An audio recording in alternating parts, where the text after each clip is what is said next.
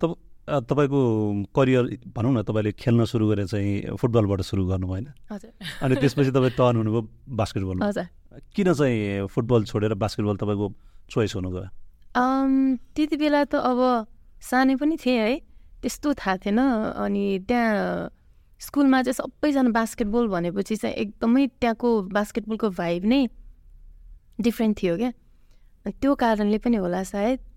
अनि धेरै नै बास्केटबल खेल्ने कि रिप्स रिप्स पढ्नुभयो हजुर रिप्स पढेको अनि त्यो कारणले होला मेबी त्यति बेला चाहिँ त्यो त्यहाँको महलले गरेर चाहिँ म चाहिँ अलिकति ढल्के बास्केटबलमा ढल्के जस्तो लाग्छ बास्केटबल अनि तपाईँको लागि कस्तो त्यो नसा जस्तै हुँदै गयो कि एकदम. अहिले त नसाए भनौँ न है एउटा प्यासन पनि भयो एउटा बास्केटबल प्रतिको मायाले गरेर चाहिँ अहिलेसम्म म यहाँ छु। उम्, अब त लङ जर्नी भयो नि त हजुर एकदमै।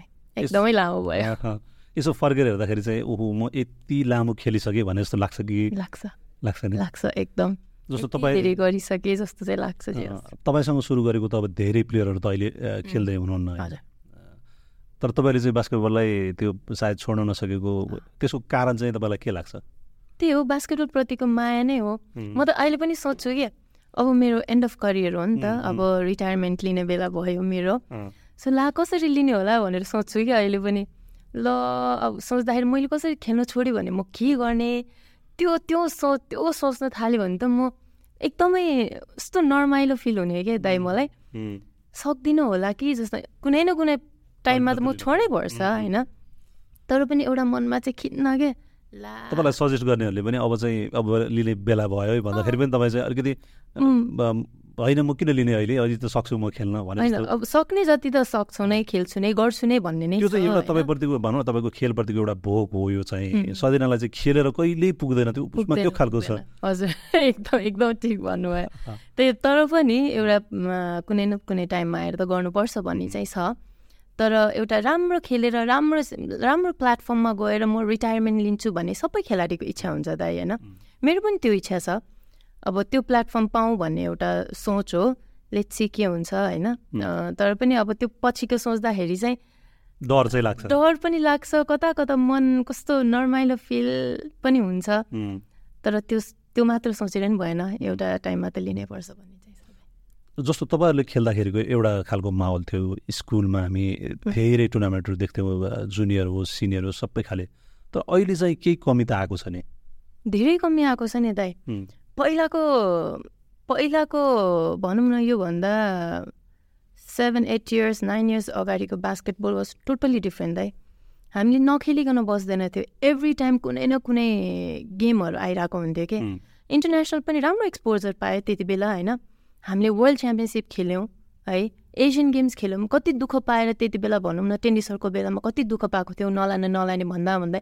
ट्रेनिङ गर्दा गर्दा पछि लास्ट आवरमा आएर ओके भयो। यो फोर्टिनको कुरा? हजुर 2014. हजुर कोरियाको कोरिया। बेलामा.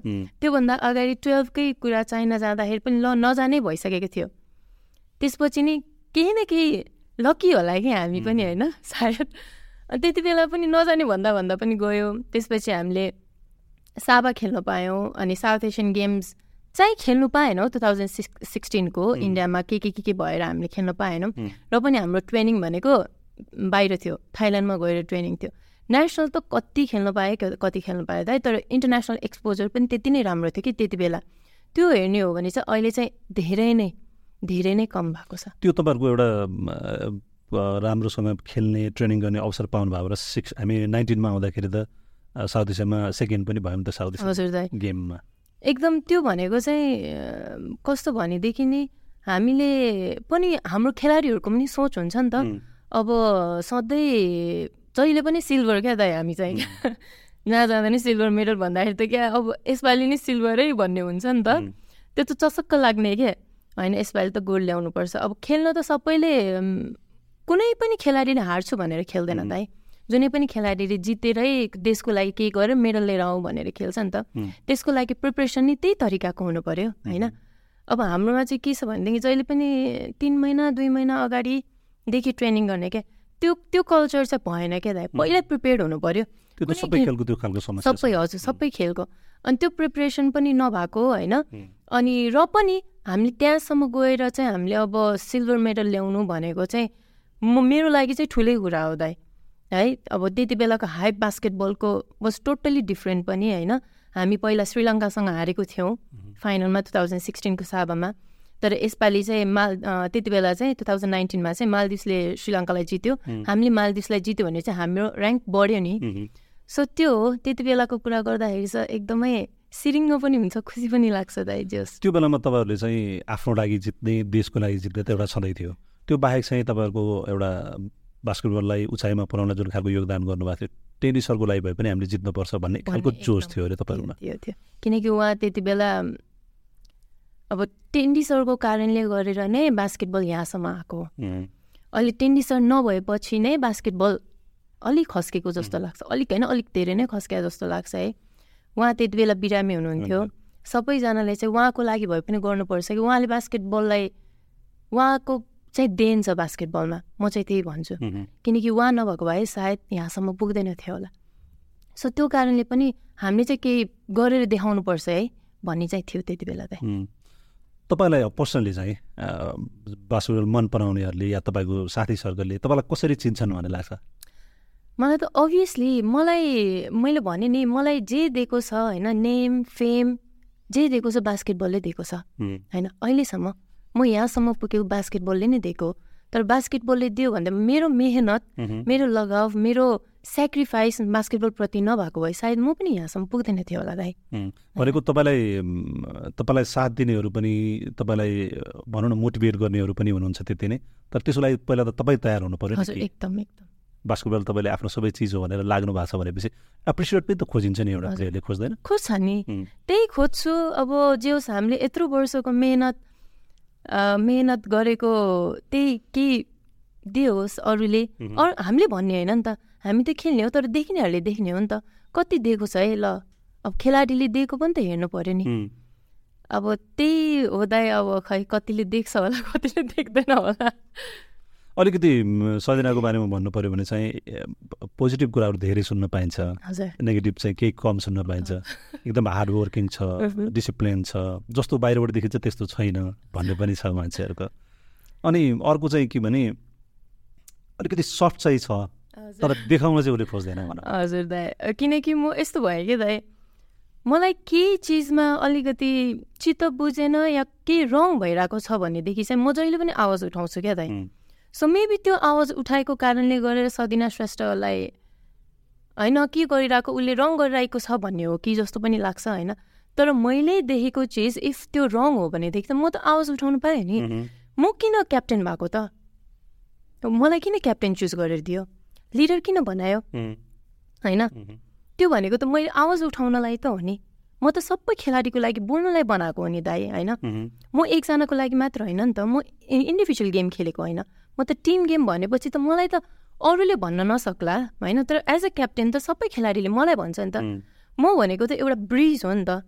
म केही कसैलाई चित्त बुझेको छैन भने मेरो थ्रुबाट जाने हो नि त।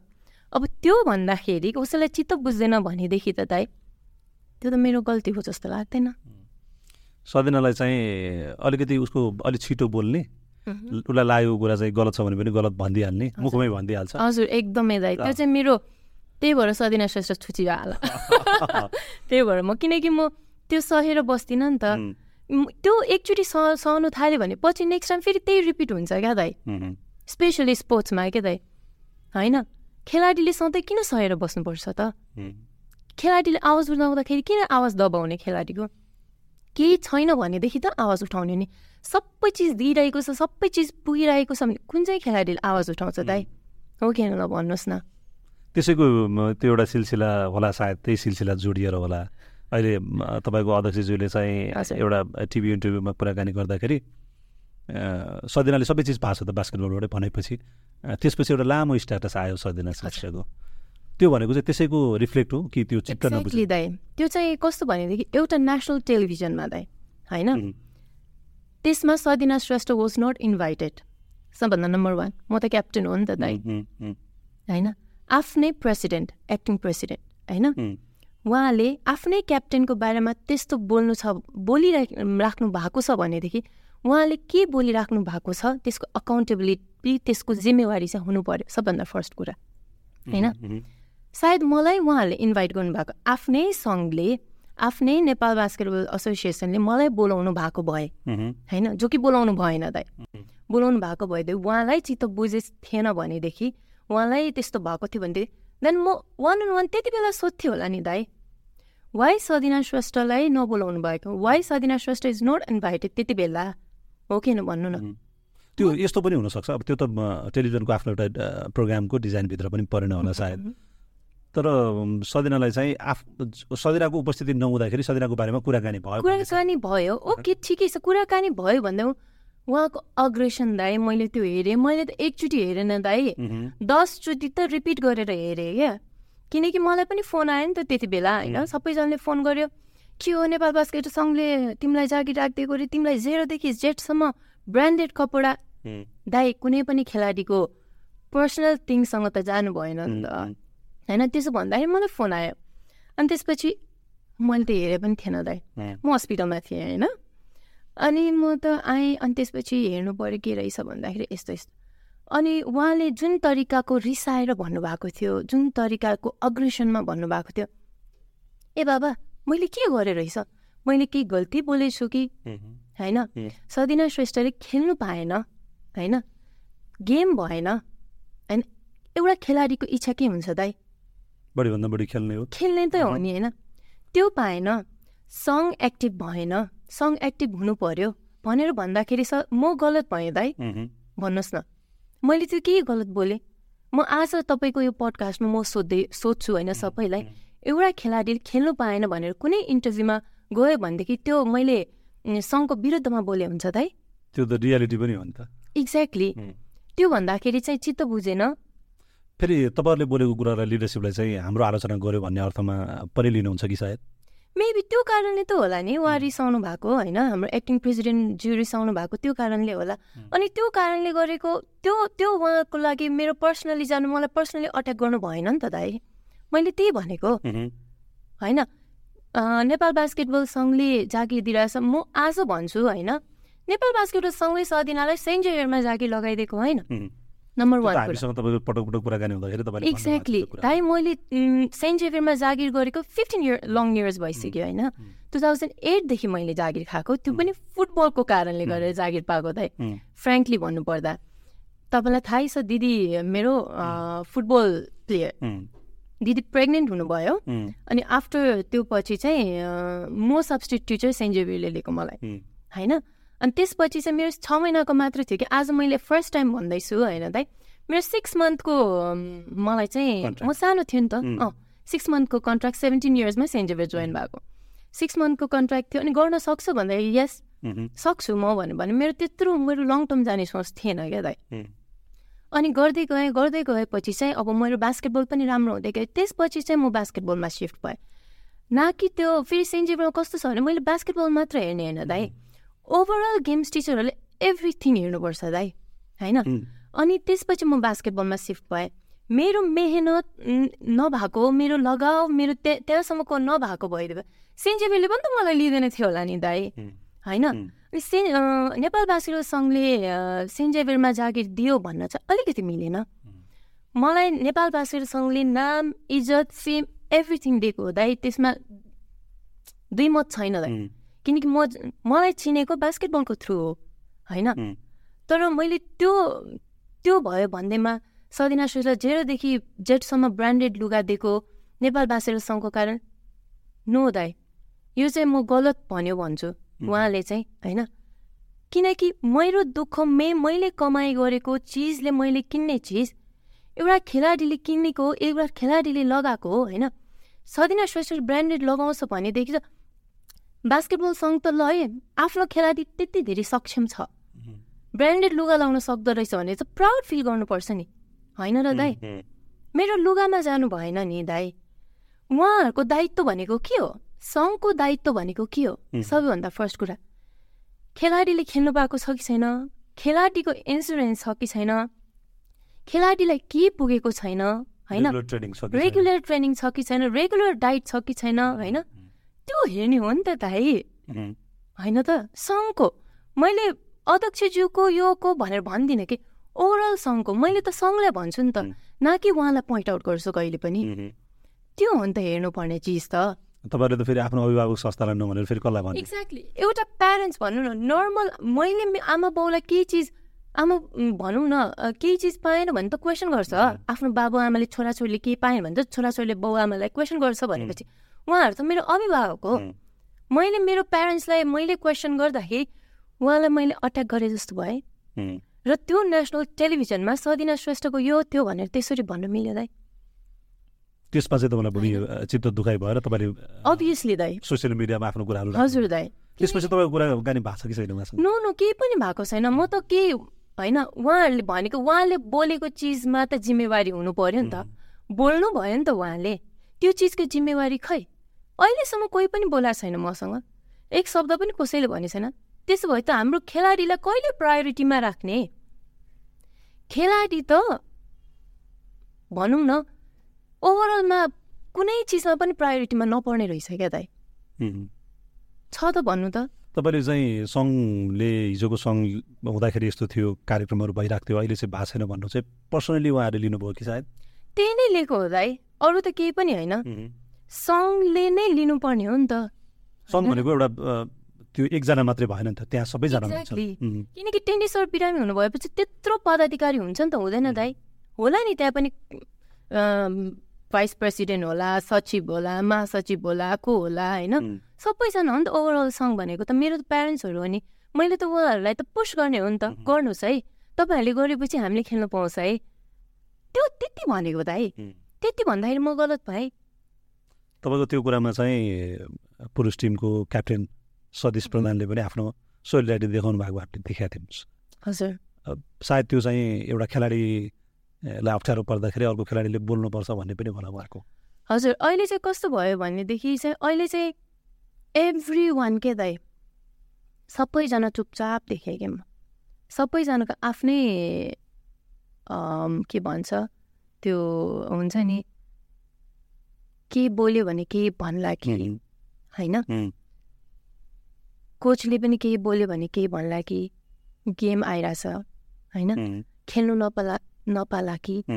त्यो होला नि सबैजनाको सबैजनालाई त्यस्तै हुन्छ होला कि दाइ सायद म भएको हो नि मलाई पनि त्यही हुन्थ्यो होला होइन? तर म चाहिँ त्यसमा परिनँ कि म आज मेरो सेल्फ रेस रेस्पेक्टमा मलाई पोइन्ट आउट गर्नुभएको हो नि त। मलाई धक्का पऱ्यो नि त। म एज अ प्लेयर म सदिना श्रेष्ठलाई अरूलाई होइन। होइन त त्यो कारणले त म त बोल्नु पऱ्यो नि। तपाईँले तपाईँले आफूले राख्नुभएको कुरा चाहिँ त्यो समग्र बास्केटबलको एउटा अवस्थाको कुरा गर्नु मलाई मात्र भने होइन दाइ।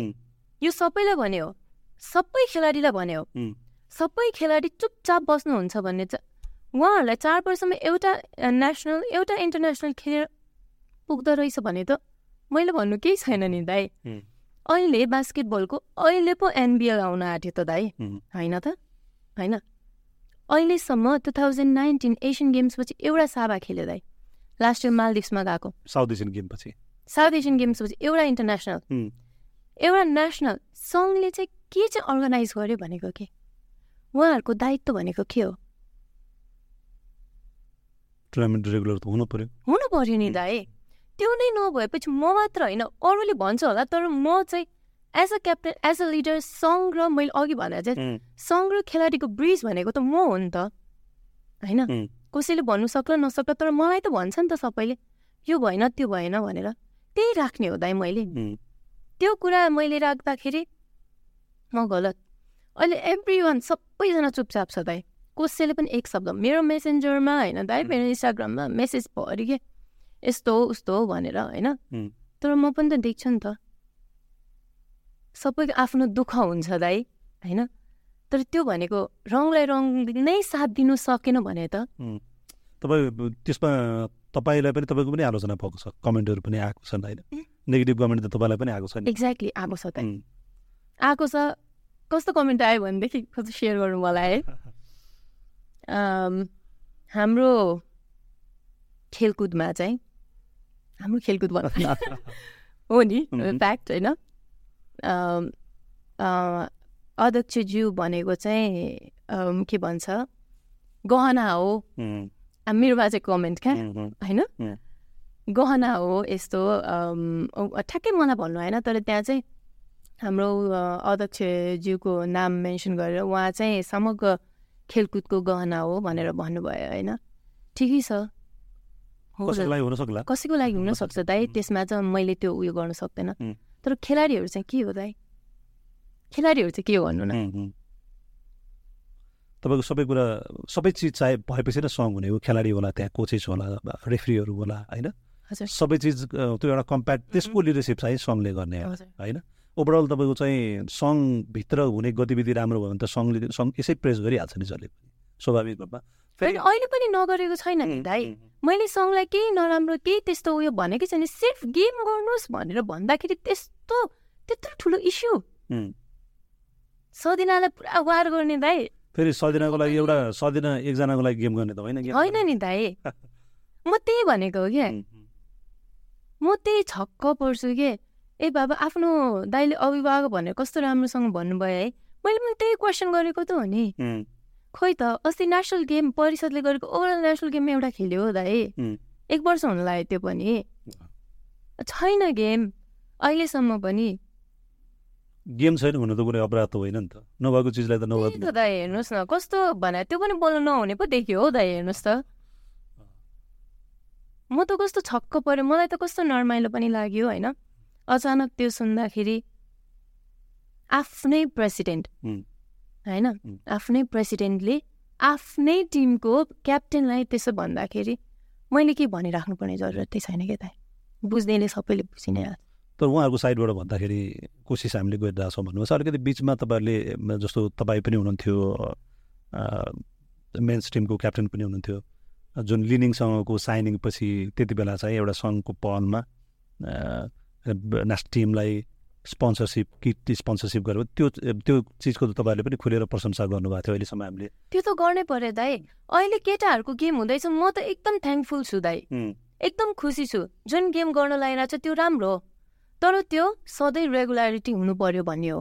एकचोटि गएर बन्द हुनु भएन।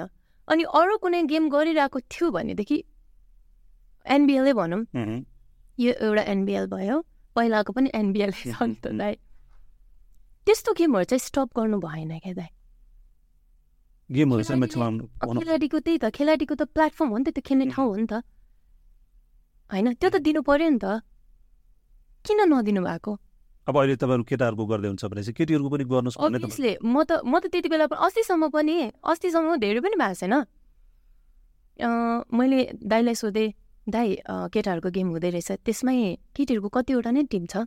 पाँचवटा हुन्छ होला म्याक्स राखिदिनु नि त गेम अनि बजेट छैन भन्नुभयो।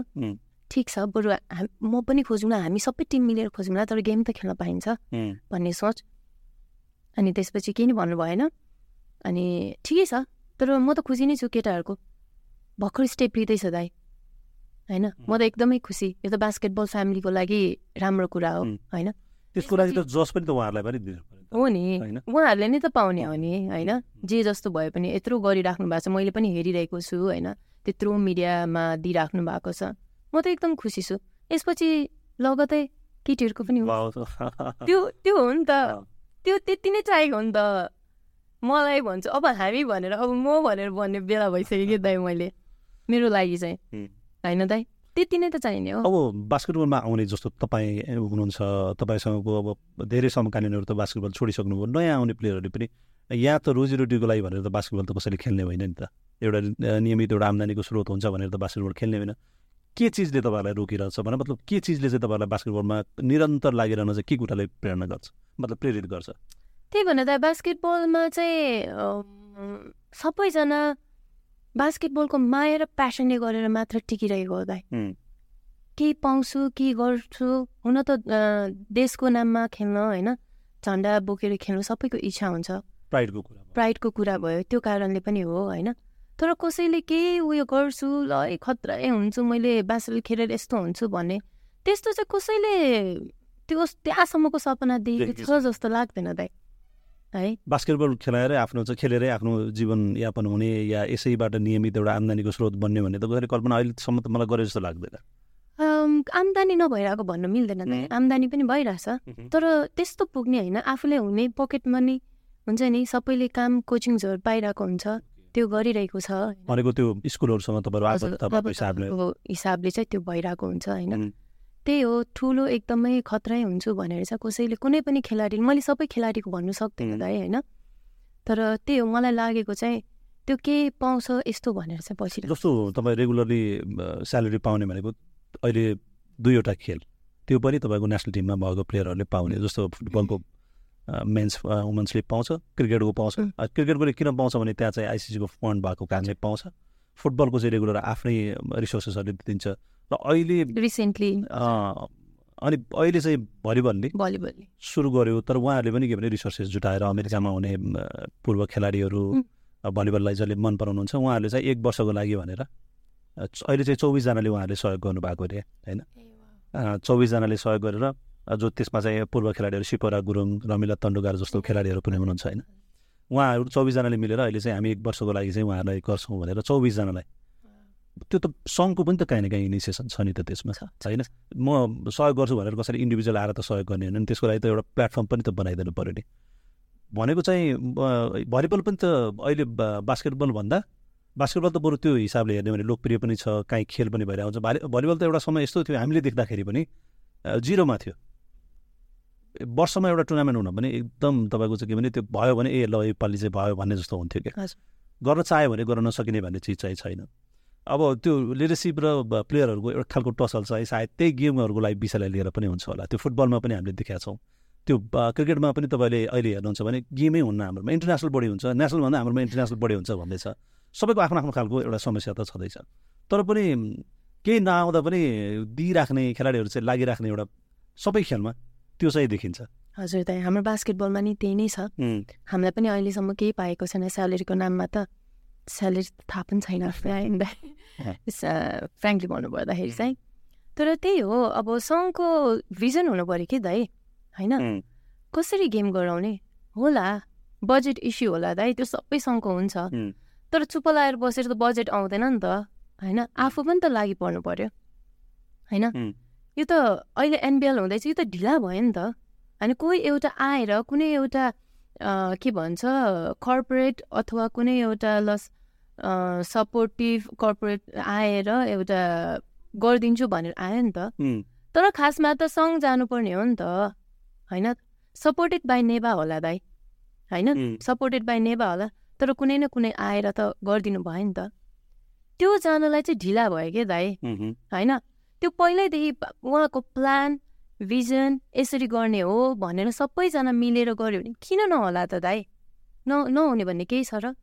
सबै खेलमा त त्यही त गर्ने एउटा समयमा त अब बास्केटबलमा तपाईँको रेगुलर अन्डर नाइन्टिनको टुर्नामेन्ट हामीले देखाएको थियौँ नेसनल च्याम्पियनसिप हुन्थ्यो स्पोन्सरसिप पनि पनि हामीले त्यतिकै देखेर अन्डर सिक्सटिनदेखि हुन्थ्यो दाइ त्यति बेला under sixteen under eighteen under twenty three होइन त्यत्रो कुराहरू त्यत्रो गेमहरू हुन्थ्यो क्या दाइ पहिला होइन? अनि त्यही त म म अस्तिको इन्टरभ्यूमा फेरि त्यहाँ गएँ। दस वर्ष अगाडि केही थिएन भन्नुभयो के? दस वर्ष अगाडि धेरै थियो दाइ। दस वर्ष अगाडि बास्केटबलको च्याम्प यहाँ माथि थियो अहिले बरु केही छैन दाइ होइन अनि के भन्नुहुन्छ after ten years after ten years युरोपमा गएर खेल्नुहुन्छ अरे होइन युएसमा जानुहुन्छ अरे आजको स्थिति हेर्नु पर्यो होइन पहिला नेपालमा केही गर्नु पर्यो होइन खेलाडीहरूलाई त्यसपछि जाउँ न साउथ एसिया छ हो कस्तो राम्रो राम्रो बिग कन्ट्रीहरू छ इन्डिया भनौँ होइन। त्यहाँसम्म जाऊँ न युरोप भनेको त धेरै टाढाको कुरा हो दाइ। त्यहाँसम्म नपुगौँ। पहिला आफ्नो देशमा त गेम गरौँ। त्यसपछि पछि उताको सोचौँ भन्ने चाहिँ मेरो सोच। मैले कति धेरै रिकल गरेँ क्या होइन त्यहाँसम्म नपुगौँ न। पहिला यही गरौँ न यही के गरौँ न। हामी पनि छौँ। होइन म पनि भोलि पर्सि पछि खेलिसकेपछि के गर्छु त भन्दाखेरि म बास्केटबलमा केही न केही के गरौँ भन्ने त मेरो पनि त इच्छा हुन्छ दाइ। होइन। यही राम्रोसँग गर्नु सकेछन् भने ठुलो सपना देख्नु हुँदैन कि दाइ देख्नुपर्छ देख्नुपर्छ। पहिला आफ्नो के हो भने त्यसो त फेरि फाउन्डेसन पनि त तपाईँले आफ्नो देशभित्रै बनाउनु पऱ्यो नि तपाईँ युरोपमा जाने हो भने पनि त पहिला फाउन्डेसन त तपाईँ यहीँ बसेर होला नि त आफ्नो करियर बनाउने मतलब मतलब स्किल डेभलप गर्ने त यहीँ बसेर होला। तपाईँले सबैलाई त बाहिर पठाउनु पनि सक्नुहुन्न होला होइन? अब यो चाहिँ बास्केटबल सङ्घले गर्न सक्ने चिजहरूमा गरोस् भन्ने तपाईँको एउटा गर्न सक्छ। दाइ हन्ड्रेड पर्सेन्ट सक्छ नि लागि पर्नु पर्यो नि त। त्यसलाई कोसिस गर्नुपर्छ भने तपाईँ सबैजना चुप लगाएर कुर्सीमा मात्र बसेर भएन नि दाइ होइन? खेलाडीको काम खेल्ने होला पसिना बगाउने होला उहाँहरूको पनि भोलिन्टियरको कुरा गर्नुहुन्छ क्या होइन? अब हामी सबैजना भोलिन्टियर हो भनेर भन्नुहुन्छ। म त्यो कुरा चाहिँ बुझिनँ क्या दाइ होइन? अब भोलिन्टियर के हो दाइ त्यो भोलिन्टियर भनेको त्यो वर्ड चाहिँ के हो? म बास्केटबलमा भोलिन्टियर गर्नु आएको भनेर भन्नु मिल्छ त्यो त हामी गाउँमा सङ्घमा त अधिकांशले भोलिन्टियर नै गर्ने हो नि गर्न त। होइन। तर त्यो तपाईँको बाइक तपाईँको चोइस हो नि त फेरि। तपाईँलाई कसैले चाहिँ जबरजस्ती तपाईँ यहाँ बस्नुपर्छ भनेको त होइन यो पोजिसनमा आएपछि त काम त गर्नु पर्यो नि त। तपाईँले जस्तो तपाईँलाई अहिले बास्केटबल सङ्घले क्याप्टेनसिपको जिम्मेवारी दिएछ भने तपाईँले आफ्नो जिम्मेवारी तपाईँ निर्वाह गर्न सक्नु सक्नुभयो पूर्ण निभाउनु पर्यो। यदि तपाईँले निर्वाह गर्न सक्नु भने रिप्लेस हुन्छ। जहाँ पनि त्यो त भइरहेको छ। अझ तपाईँहरूले त पर्फर्मेन्स गर्न सक्नु भएन भने होला। होइन? अब तपाईँहरूको बिचमा होला। होइन? अब टिममा कोर्डिनेसन हुन सकेन भने होला होइन? भोलि खेलाडीहरूले नै चाहिँ हामीलाई चाहिँ यो क्याप्टेन्सी हामी खेल्न सक्दैनौँ भनेको खण्डमा छोड्नु पर्ने हुन्छ होला। सबैको आफ्नो आफ्नो एउटा लिमिटेसन त सबैको भइहाल्छ। यो चाहिँ बास्केटबल सङ्घको पाटो भयो। अब पर्सनल लेभलमा तपाईँले तपाईँको आफ्नो व्यक्तिगत कुरा गर्नु पर्दाखेरि चाहिँ तपाईँले देखेको बास्केटबल चाहिँ तपाईँहरू खेल्दाको एउटा भयो अहिले चाहिँ यो सहरहरूमा खास गरी काठमाडौँमा पोखरामा विराटनगरमा धरानमा लोकप्रिय मानिन्छ नि। अहिलेको स्थिति चाहिँ नयाँ प्लेयरहरू आउने चाहिँ कस्तो? किनभने तपाईँ कोचिङ कोर्स पनि तपाईँले गरिसक्नु भएको छ तपाईँसँग त्यो आइडिया पनि छ। नयाँ आउनेहरू चाहिँ कस्तो देख्नु भएको छ तपाईँले? सायद दाइ हामीले नि एज अ कोचहरूले नै धेरै देख्छ होला त्यो खेलाडीहरू आएको हो होइन? हामीले स्कुलदेखि कलेजसम्म हेरेर हुन्छ कोचहरू भोलि पर्सि गएर नेसनलमा पुग्ने हो नि त दाइ। होइन? त्यो चाहिँ अझै धेरै हुनुपर्छ जस्तो लाग्छ मैले सर्टेन स्कुल्सहरूमा हेरौँला मैले आफैले बनाएको खेलाडीहरू पनि छ होइन? त्यो खेलाडीहरूलाई त्यो भनेको ग्रास रुट के दाइ? त्यहीँबाट नै खोजेर लिएर आउने हो कि? राम्रो राम्रो प्लेयरहरू छ नि दाइ हेर्ने हो भने। खेल्न पाइरहेको छ स्कुल लेभलमा। हरेक स्कुलले बास्केटबल अर्गनाइज गरिरहेको हुन्छ कलेज लेभलले अर्गनाइज गरिरहेको हुन्छ होइन? त्यहाँ चाहिँ जानुपर्छ भनेको के? खोज्नलाई। हामीलाई त थाहा छ दाइ एज अ कोच होइन? एज अ प्लेयर कुनै ठाउँमा बोलायो कुनै ठाउँमा गेम गर्नु मैले आफ्नो टिम लिएर जान्छु होइन? देख्छ नि अहिलेको बच्चाहरू यस्तो पोटेन्सियल भएको बच्चाहरू छ। तर उनीहरूले कहाँ गएर आफ्टर टेन पछि टुवेल्भ पछि कहाँ गएर पर्फर्म गर्ने भन्दाखेरि त कम्पिट त हामीसँगै गर्ने हो नि त पछि गएर होइन? त्यो प्लेटफर्म पनि त बनाइदिनु पऱ्यो नि होइन? तपाईँको प्रसङ्गमा चाहिँ तपाईँले खेल देख्दाखेरि खेल्न सुरु गरेको प्लेयर अहिले चाहिँ तपाईँसँगै खेलेको भनौँ न तपाईँले एकदम बिगिनर्समा देखेको जुनियरमा देखेको प्लेयर अहिले तपाईँसँग खेल्ने या तपाईँको तपाईँकै लेभलमा खेल्ने प्लेयरहरू पनि भइसकेको छ मेरो स्टुडेन्ट मसँग खेल्छ दाइ। मेरो स्टुडेन्ट मसँग मेरो टिममा खेल्छ दाइ अहिले। खेलाडी खेल्दाखेरि ल मसँग मलाई कम्पिट गर्ने भइसक्यो भनेर भन्दाखेरि त खुसी लाग्छ नि। लाग्छ नि। मेरो ठाउँमा आउँदैछ है। भन्नेहरू हुन्छ नि। त्यो अब एउटा कोचको नाताले भनौँ न एउटा गुरु भएको हिसाबले त्यो गर्व एक ठाउँमा लाग्ने भयो। तपाईँले चाहिँ सोच्नु भएको छ कि छैन कुनै दिन फेरि अब क्याप्टेन त भयो अब कोचिङमा पनि त्यो प्लेयरहरूलाई कोचिङ गर्ने नेसनल टिमलाईसम्म कोचिङ गर्ने भन्ने प्लान तपाईँको कुनै बेलामा मौका मिल्यो भने त्यो छ? दाइ मेरो सोचै त्यही हो। मेरो सोचै म पछि गएर मेरो रिटायरमेन्ट पछि म नेसनल टिमको वुमेन्स टिमलाई हेर्छु भन्ने नै मेरो सोच हो। किनकि मैले कोचिङ कोर्स पनि गरेर आइसकेँ होइन? इन्टरनेसनल कोचिङ कोर्स लाइसेन्स लिएर आइसकेँ। मैले पाएँ पनि योभन्दा अहिले एसियन गेम्स जुन जाँदै हुनुहुन्छ नि थ्री एन्ड थ्रीको केटीहरू लास्ट इयर टु थाउजन्ड एटिनमा मैले लिएर गएको हुँदै। म त्यति बेला हजुर म त्यति बेला ठ्याक्क जर्मनबाट फर्के फर्केको पनि थिएँ। अनि मलाई लेटर पनि पाएँ मैले। अनि खुसी पनि लाग्यो दाइ। अब मेरो चाहिँ स्टार्ट भयो है। कोचिङ करियर अब। कोचिङ करियर पनि स्टार्ट भयो भन्दाखेरि मैले लिएर पनि गएँ। मेरो इच्छै त्यही हो कि भोलि पर्सि गएर चाहिँ फ्युचरमा चाहिँ मैले आफ्टर मेरो रिटायरमेन्ट पछि यो भने गर्छु भने। मेरो मेरो मात्र सोच हो दाइ। तर त्यहाँ त मलाई पनि अब त्यहाँसम्म त लगिदिनु त पऱ्यो मैले गर्छु भनेर मात्रै भएन। जिम्मेवारी दिने फेरि निकाय पनि छ। निकाय पनि तपाईँको चाहना चाहिँ छ त्यो? छ दाइ। मेरो त पहिल्यैदेखिको चाहना हो। म अहिलेसम्म म थर्टी थ्री इयर्स भयो दाइ होइन? अब वाट नेक्स्ट म पछि के गर्छु भन्दा अभियसली कोचिङ हो है अब मलाई दिनुभयो भने म नेसनल टिमै हेर्छु दाइ। दिनुभयो भने मैले त्यो त्यो त्योसम्मको मैले पढेर आएको छु। मेरो म गर्न सक्छु। भनिछ नि त। अब त्यो दियो भने ठिकै छ दिएन भने स्कुल कलेज यस्तो छ। अप्सन छ तपाईँलाई सङ्घमा चाहिँ गएर भोलिको दिनमा लिडरसिपमा आउने यो बेटर होस् जस्तो अहिले पारस खड्कालाई तपाईँले हेर्नुहुन्छ भने उहाँले आफ्नो आफ्टर रिटायरिङ चाहिँ मैले अब लिड लिनुपर्छ म गर्नुपर्छ भनेर काठमाडौँ जिल्ला हुँदै अहिले तपाईँ बागमती प्रदेशको अध्यक्ष हुनुभएको छ। र सुन्दैछौँ उहाँ चाहिँ केन्द्रमा पनि प्रतिस्पर्धा गर्दै हुनुहुन्छ। एउटा खेलाडीले त्योसम्म स्टेप जस्तो उहाँ चाहिँ कोचिङमा जानु भएन या अम्पायरिङमा जानु भएन उहाँ चाहिँ म्यानेजमेन्टमा जान्छु भन्ने उहाँको चाहना देख्यो। त्यस्तो चाहना तपाईँ त्यो त्यो पारस खड्काले गरेको त्यो जुन छ नि अहिलेको काम भनौँ न उहाँले जुन प्रयास गर्नुभएको छ त्यसले तपाईँहरूलाई कतिको मोटिभेट गर्छ कि? एकदमै दाइ खेलाडीले हो कि खेलाडीको मर्म बुझ्ने भनेको दाइ किनकि पारस भनेको खेलाडी हो। उहाँले पनि धेरै स्ट्रगल गरेर त्यहाँसम्म पुग्नु भएको छ। हामीले पनि धेरै स्ट्रगल गरेर यहाँसम्म पुग्नु भएको छ। खेलाडी आउनु भनेको सबैभन्दा बेस्ट हो भन्छु। पारसले लिएको स्टेप त्यो छ त्यो त के भन्ने दाइ एकदमै ठुलो स्टेप लिनुभयो एकदमै राम्रो स्टेप लिनुभयो। अब आउने खेलाडीहरूले दुःख पाउँदैन। दुःख नपाओस्। आशा गर्ने एउटा ठाउँ भयो। आशा गर्ने एउटा ठाउँ पनि भयो। त्यही हो मलाई त खुसी लाग्छ खेलाडीहरू चाहिँ आउनुपर्छ जस्तो चाहिँ लाग्छ दाइ अहिले तपाईँलाई पनि त एनएनआइपिएले सदस्यमा नोमिनेट गरेछ होइन? हजुर। त्यो भनेको त अब तपाईँहरूले आफ्नो मात्रै कुरा होइन कि अब अरू अरू स्पोर्ट्सको प्लेयरहरूको पनि कुरा बोल्नुपर्ने हुन्छ अब होइन? अब बोलीकै कारणले तपाईँ कहिलेकाहीँ विवादमा आउनुहुन्छ अब फेरि अब बोल्नु ठाउँमा जिम्मेवारीमा पुग्नु भएको छ भनेपछि अलिक रिक्स त छ नि रिक्स फ्याक्टर त। अझै कति आउने होला? अहिले त आफ्नो परिवारभित्र मात्रै छ। होइन?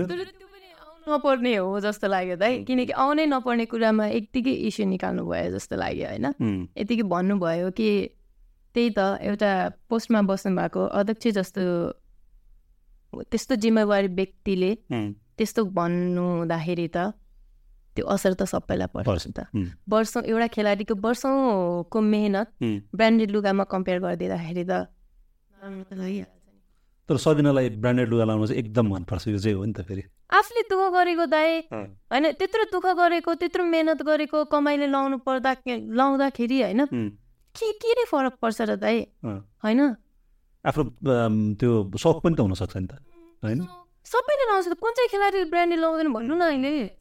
तर सदिनालाई चाहिँ यस्तो छ अरे यो चिज भनेर चिनाइदिइसक्यो नि। होइन यो चिज चाहिँ मन पर्यो ल मानौँ न होइन कुनै चिज मन पर्यो भनेपछि त्यो कुनै पनि मूल्यमा सदिनाले लिन्छ लिन्छ। त्यस्तो पनि हो त्यस्तोमा पनि नजाउँ। आफूलाई मन परेको चिज आफूलाई यसो हेर्दाखेरि मन पर्यो र लाउनु मन लागेको चिज लाउनु पाउँदाखेरि त खुसी भइहाल्छ। त्यही लाउँदाखेरि त्यति धेरै गर्नुपर्छ त। सङ्घले नगरेको भए यो त्यो भनेर त भन्नु पाए। यो त यो त सँगसँग जोडेको कुरै भएन। खालि ए म त त्यही त छक्क परेँ। तपाईँको पनि आफ्नो चाहना हुन्छ। एउटा सौक त मान्छेको हरेको हुन्छ नि। मान्छेको सौक हुन्छ नि दाइ। अब मैले के आज मैले यो नाइकको टी सर्ट लगाएँ। अनि त्यसलाई कुरा गरेर हुन्छ त। अब भोलिदेखि म केही पनि नलगाउनु ला मलाई यस्तो भन्यो भनेर। त्यो त भएन नि त। दाइ म त म त एकदम छक्क परिरहेको छु कि कुरा सुन्दाखेरि होइन? मान्छेहरूले भन्दाखेरि ओहो तिमी त के हो? यस्तो रे अनि बच्चाहरूसँग चाहिँ एकदम लगाव छ किनकि मैले पन्ध्र वर्षसम्म अब त्यो स्कुलमा काम गरेँ होइन? क्लास वानदेखि ब्याचलरसम्मको लागि हेर्छु। त्यो दिदीको छोराछोरी भयो होइन? हाम्रो चाहिँ त्यो बच्चाहरू देख्ने बित्तिकै खालको अट्याचमेन्ट देखिहाल्छ सदिनाको एकदम दाइ मेरो दिदीको छोरा छ सङ्गम साइजु। मिरु भन्छु मैले मायाले अर्को दिदीको छोरा छ पाठ पुक्कु भन्छु। दुईजना चाहिँ एकदम मेरो मुटुको टुक्रा हो होइन? अनि बाबु चाहिँ ठुलो बाबु चाहिँ एकदम बास्केटबल भनेपछि रुक्कै छ।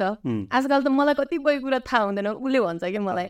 अनि राम्रो गरिरहेको पनि छ फोर्टिन इयर्स ओल्ड होइन सिक्स थ्री छ अहिले उसको हाइट अनि भोलि पर्सि गएर चाहिँ ल है अब मेरो छोराले पनि केही न केही गर्नु भन्ने ठुलो इच्छा छ दाइ।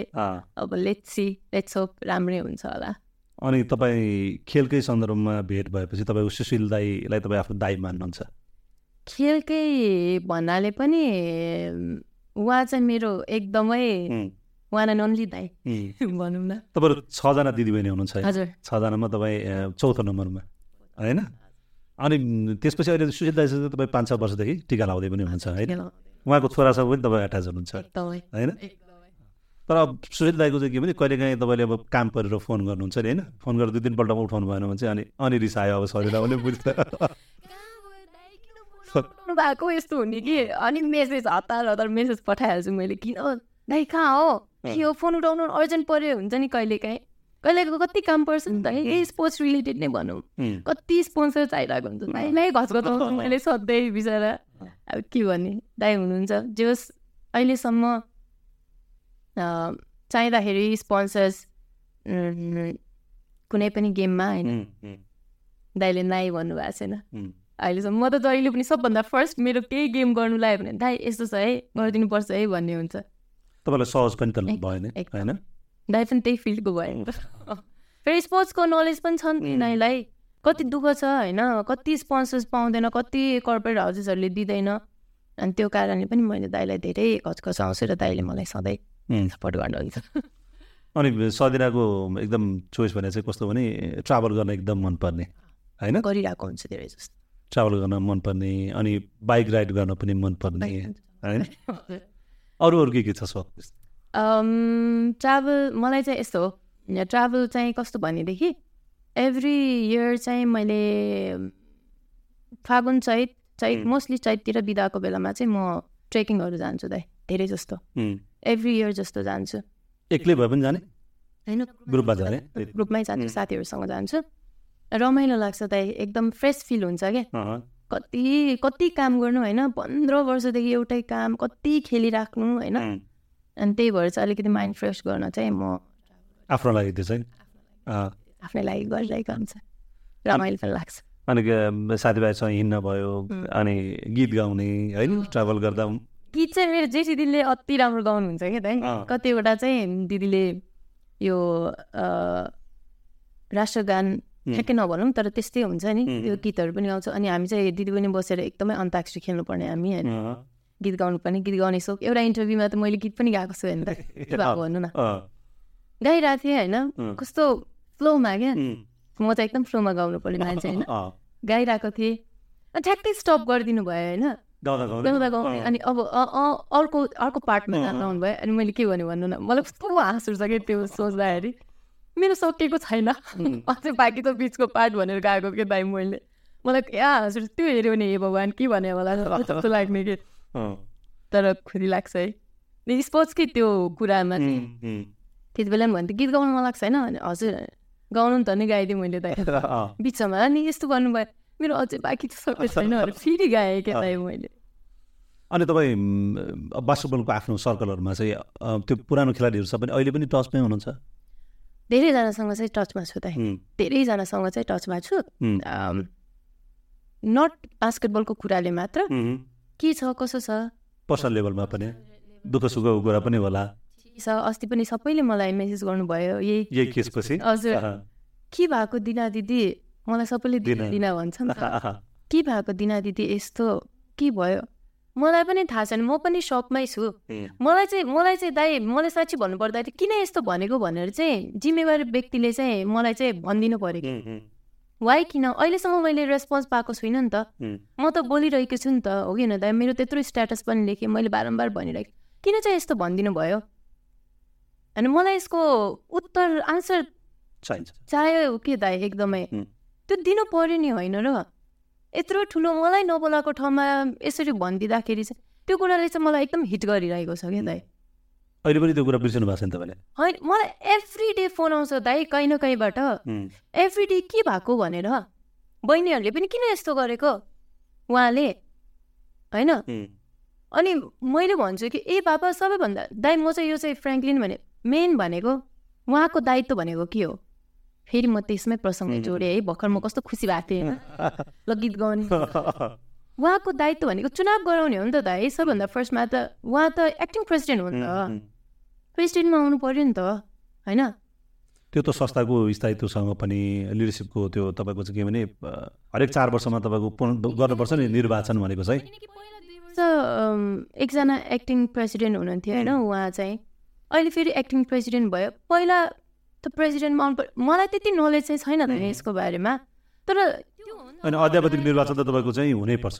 कुनै पनि सङ्घको चार वर्षमा निर्वाचन गर्ने भन्ने त त्यो तपाईँको विधानमै हुन्छ। त्यो भएन भने त तपाईँको विधान पनि पास हुँदैन नि। ए हो र। होइन त्यो हो नि त मेन कुरा भनेको। अब त्यो गर्नु पर्यो अलिक भनेको मैले उहाँ चाहिँ कार्यवाहक भएको चार वर्ष भने होइन कि चार वर्षको त्यो कार्यकाल हुन्छ होइन। कार्य हरेक संस्थाको तपाईँ फुटबलको हेर्नुहोस् क्रिकेटको हेर्नुहोस् हामी कहाँ परिषदमा दर्ता भएको सङ्घहरूको अवधि भनेको चाहिँ चार वर्षको हुन्छ।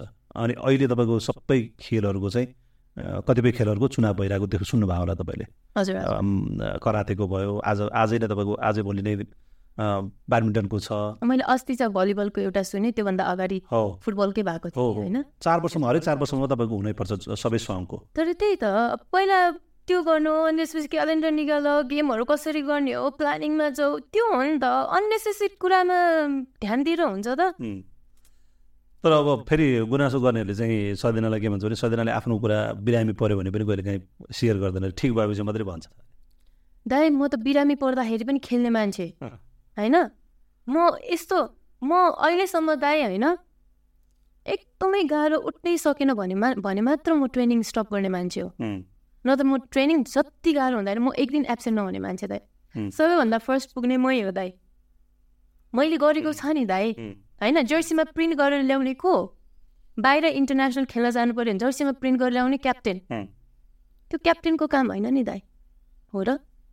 म जान्छु जर्सीमा प्रिन्ट गर्न। ट्र्याकमा प्रिन्ट गर्न म जान्छु दाइ। होइन मैले त म आफ्नो सोच्छु नि त। मैले मेरो परिवार सोचेर गर्ने हो नि त दाइ।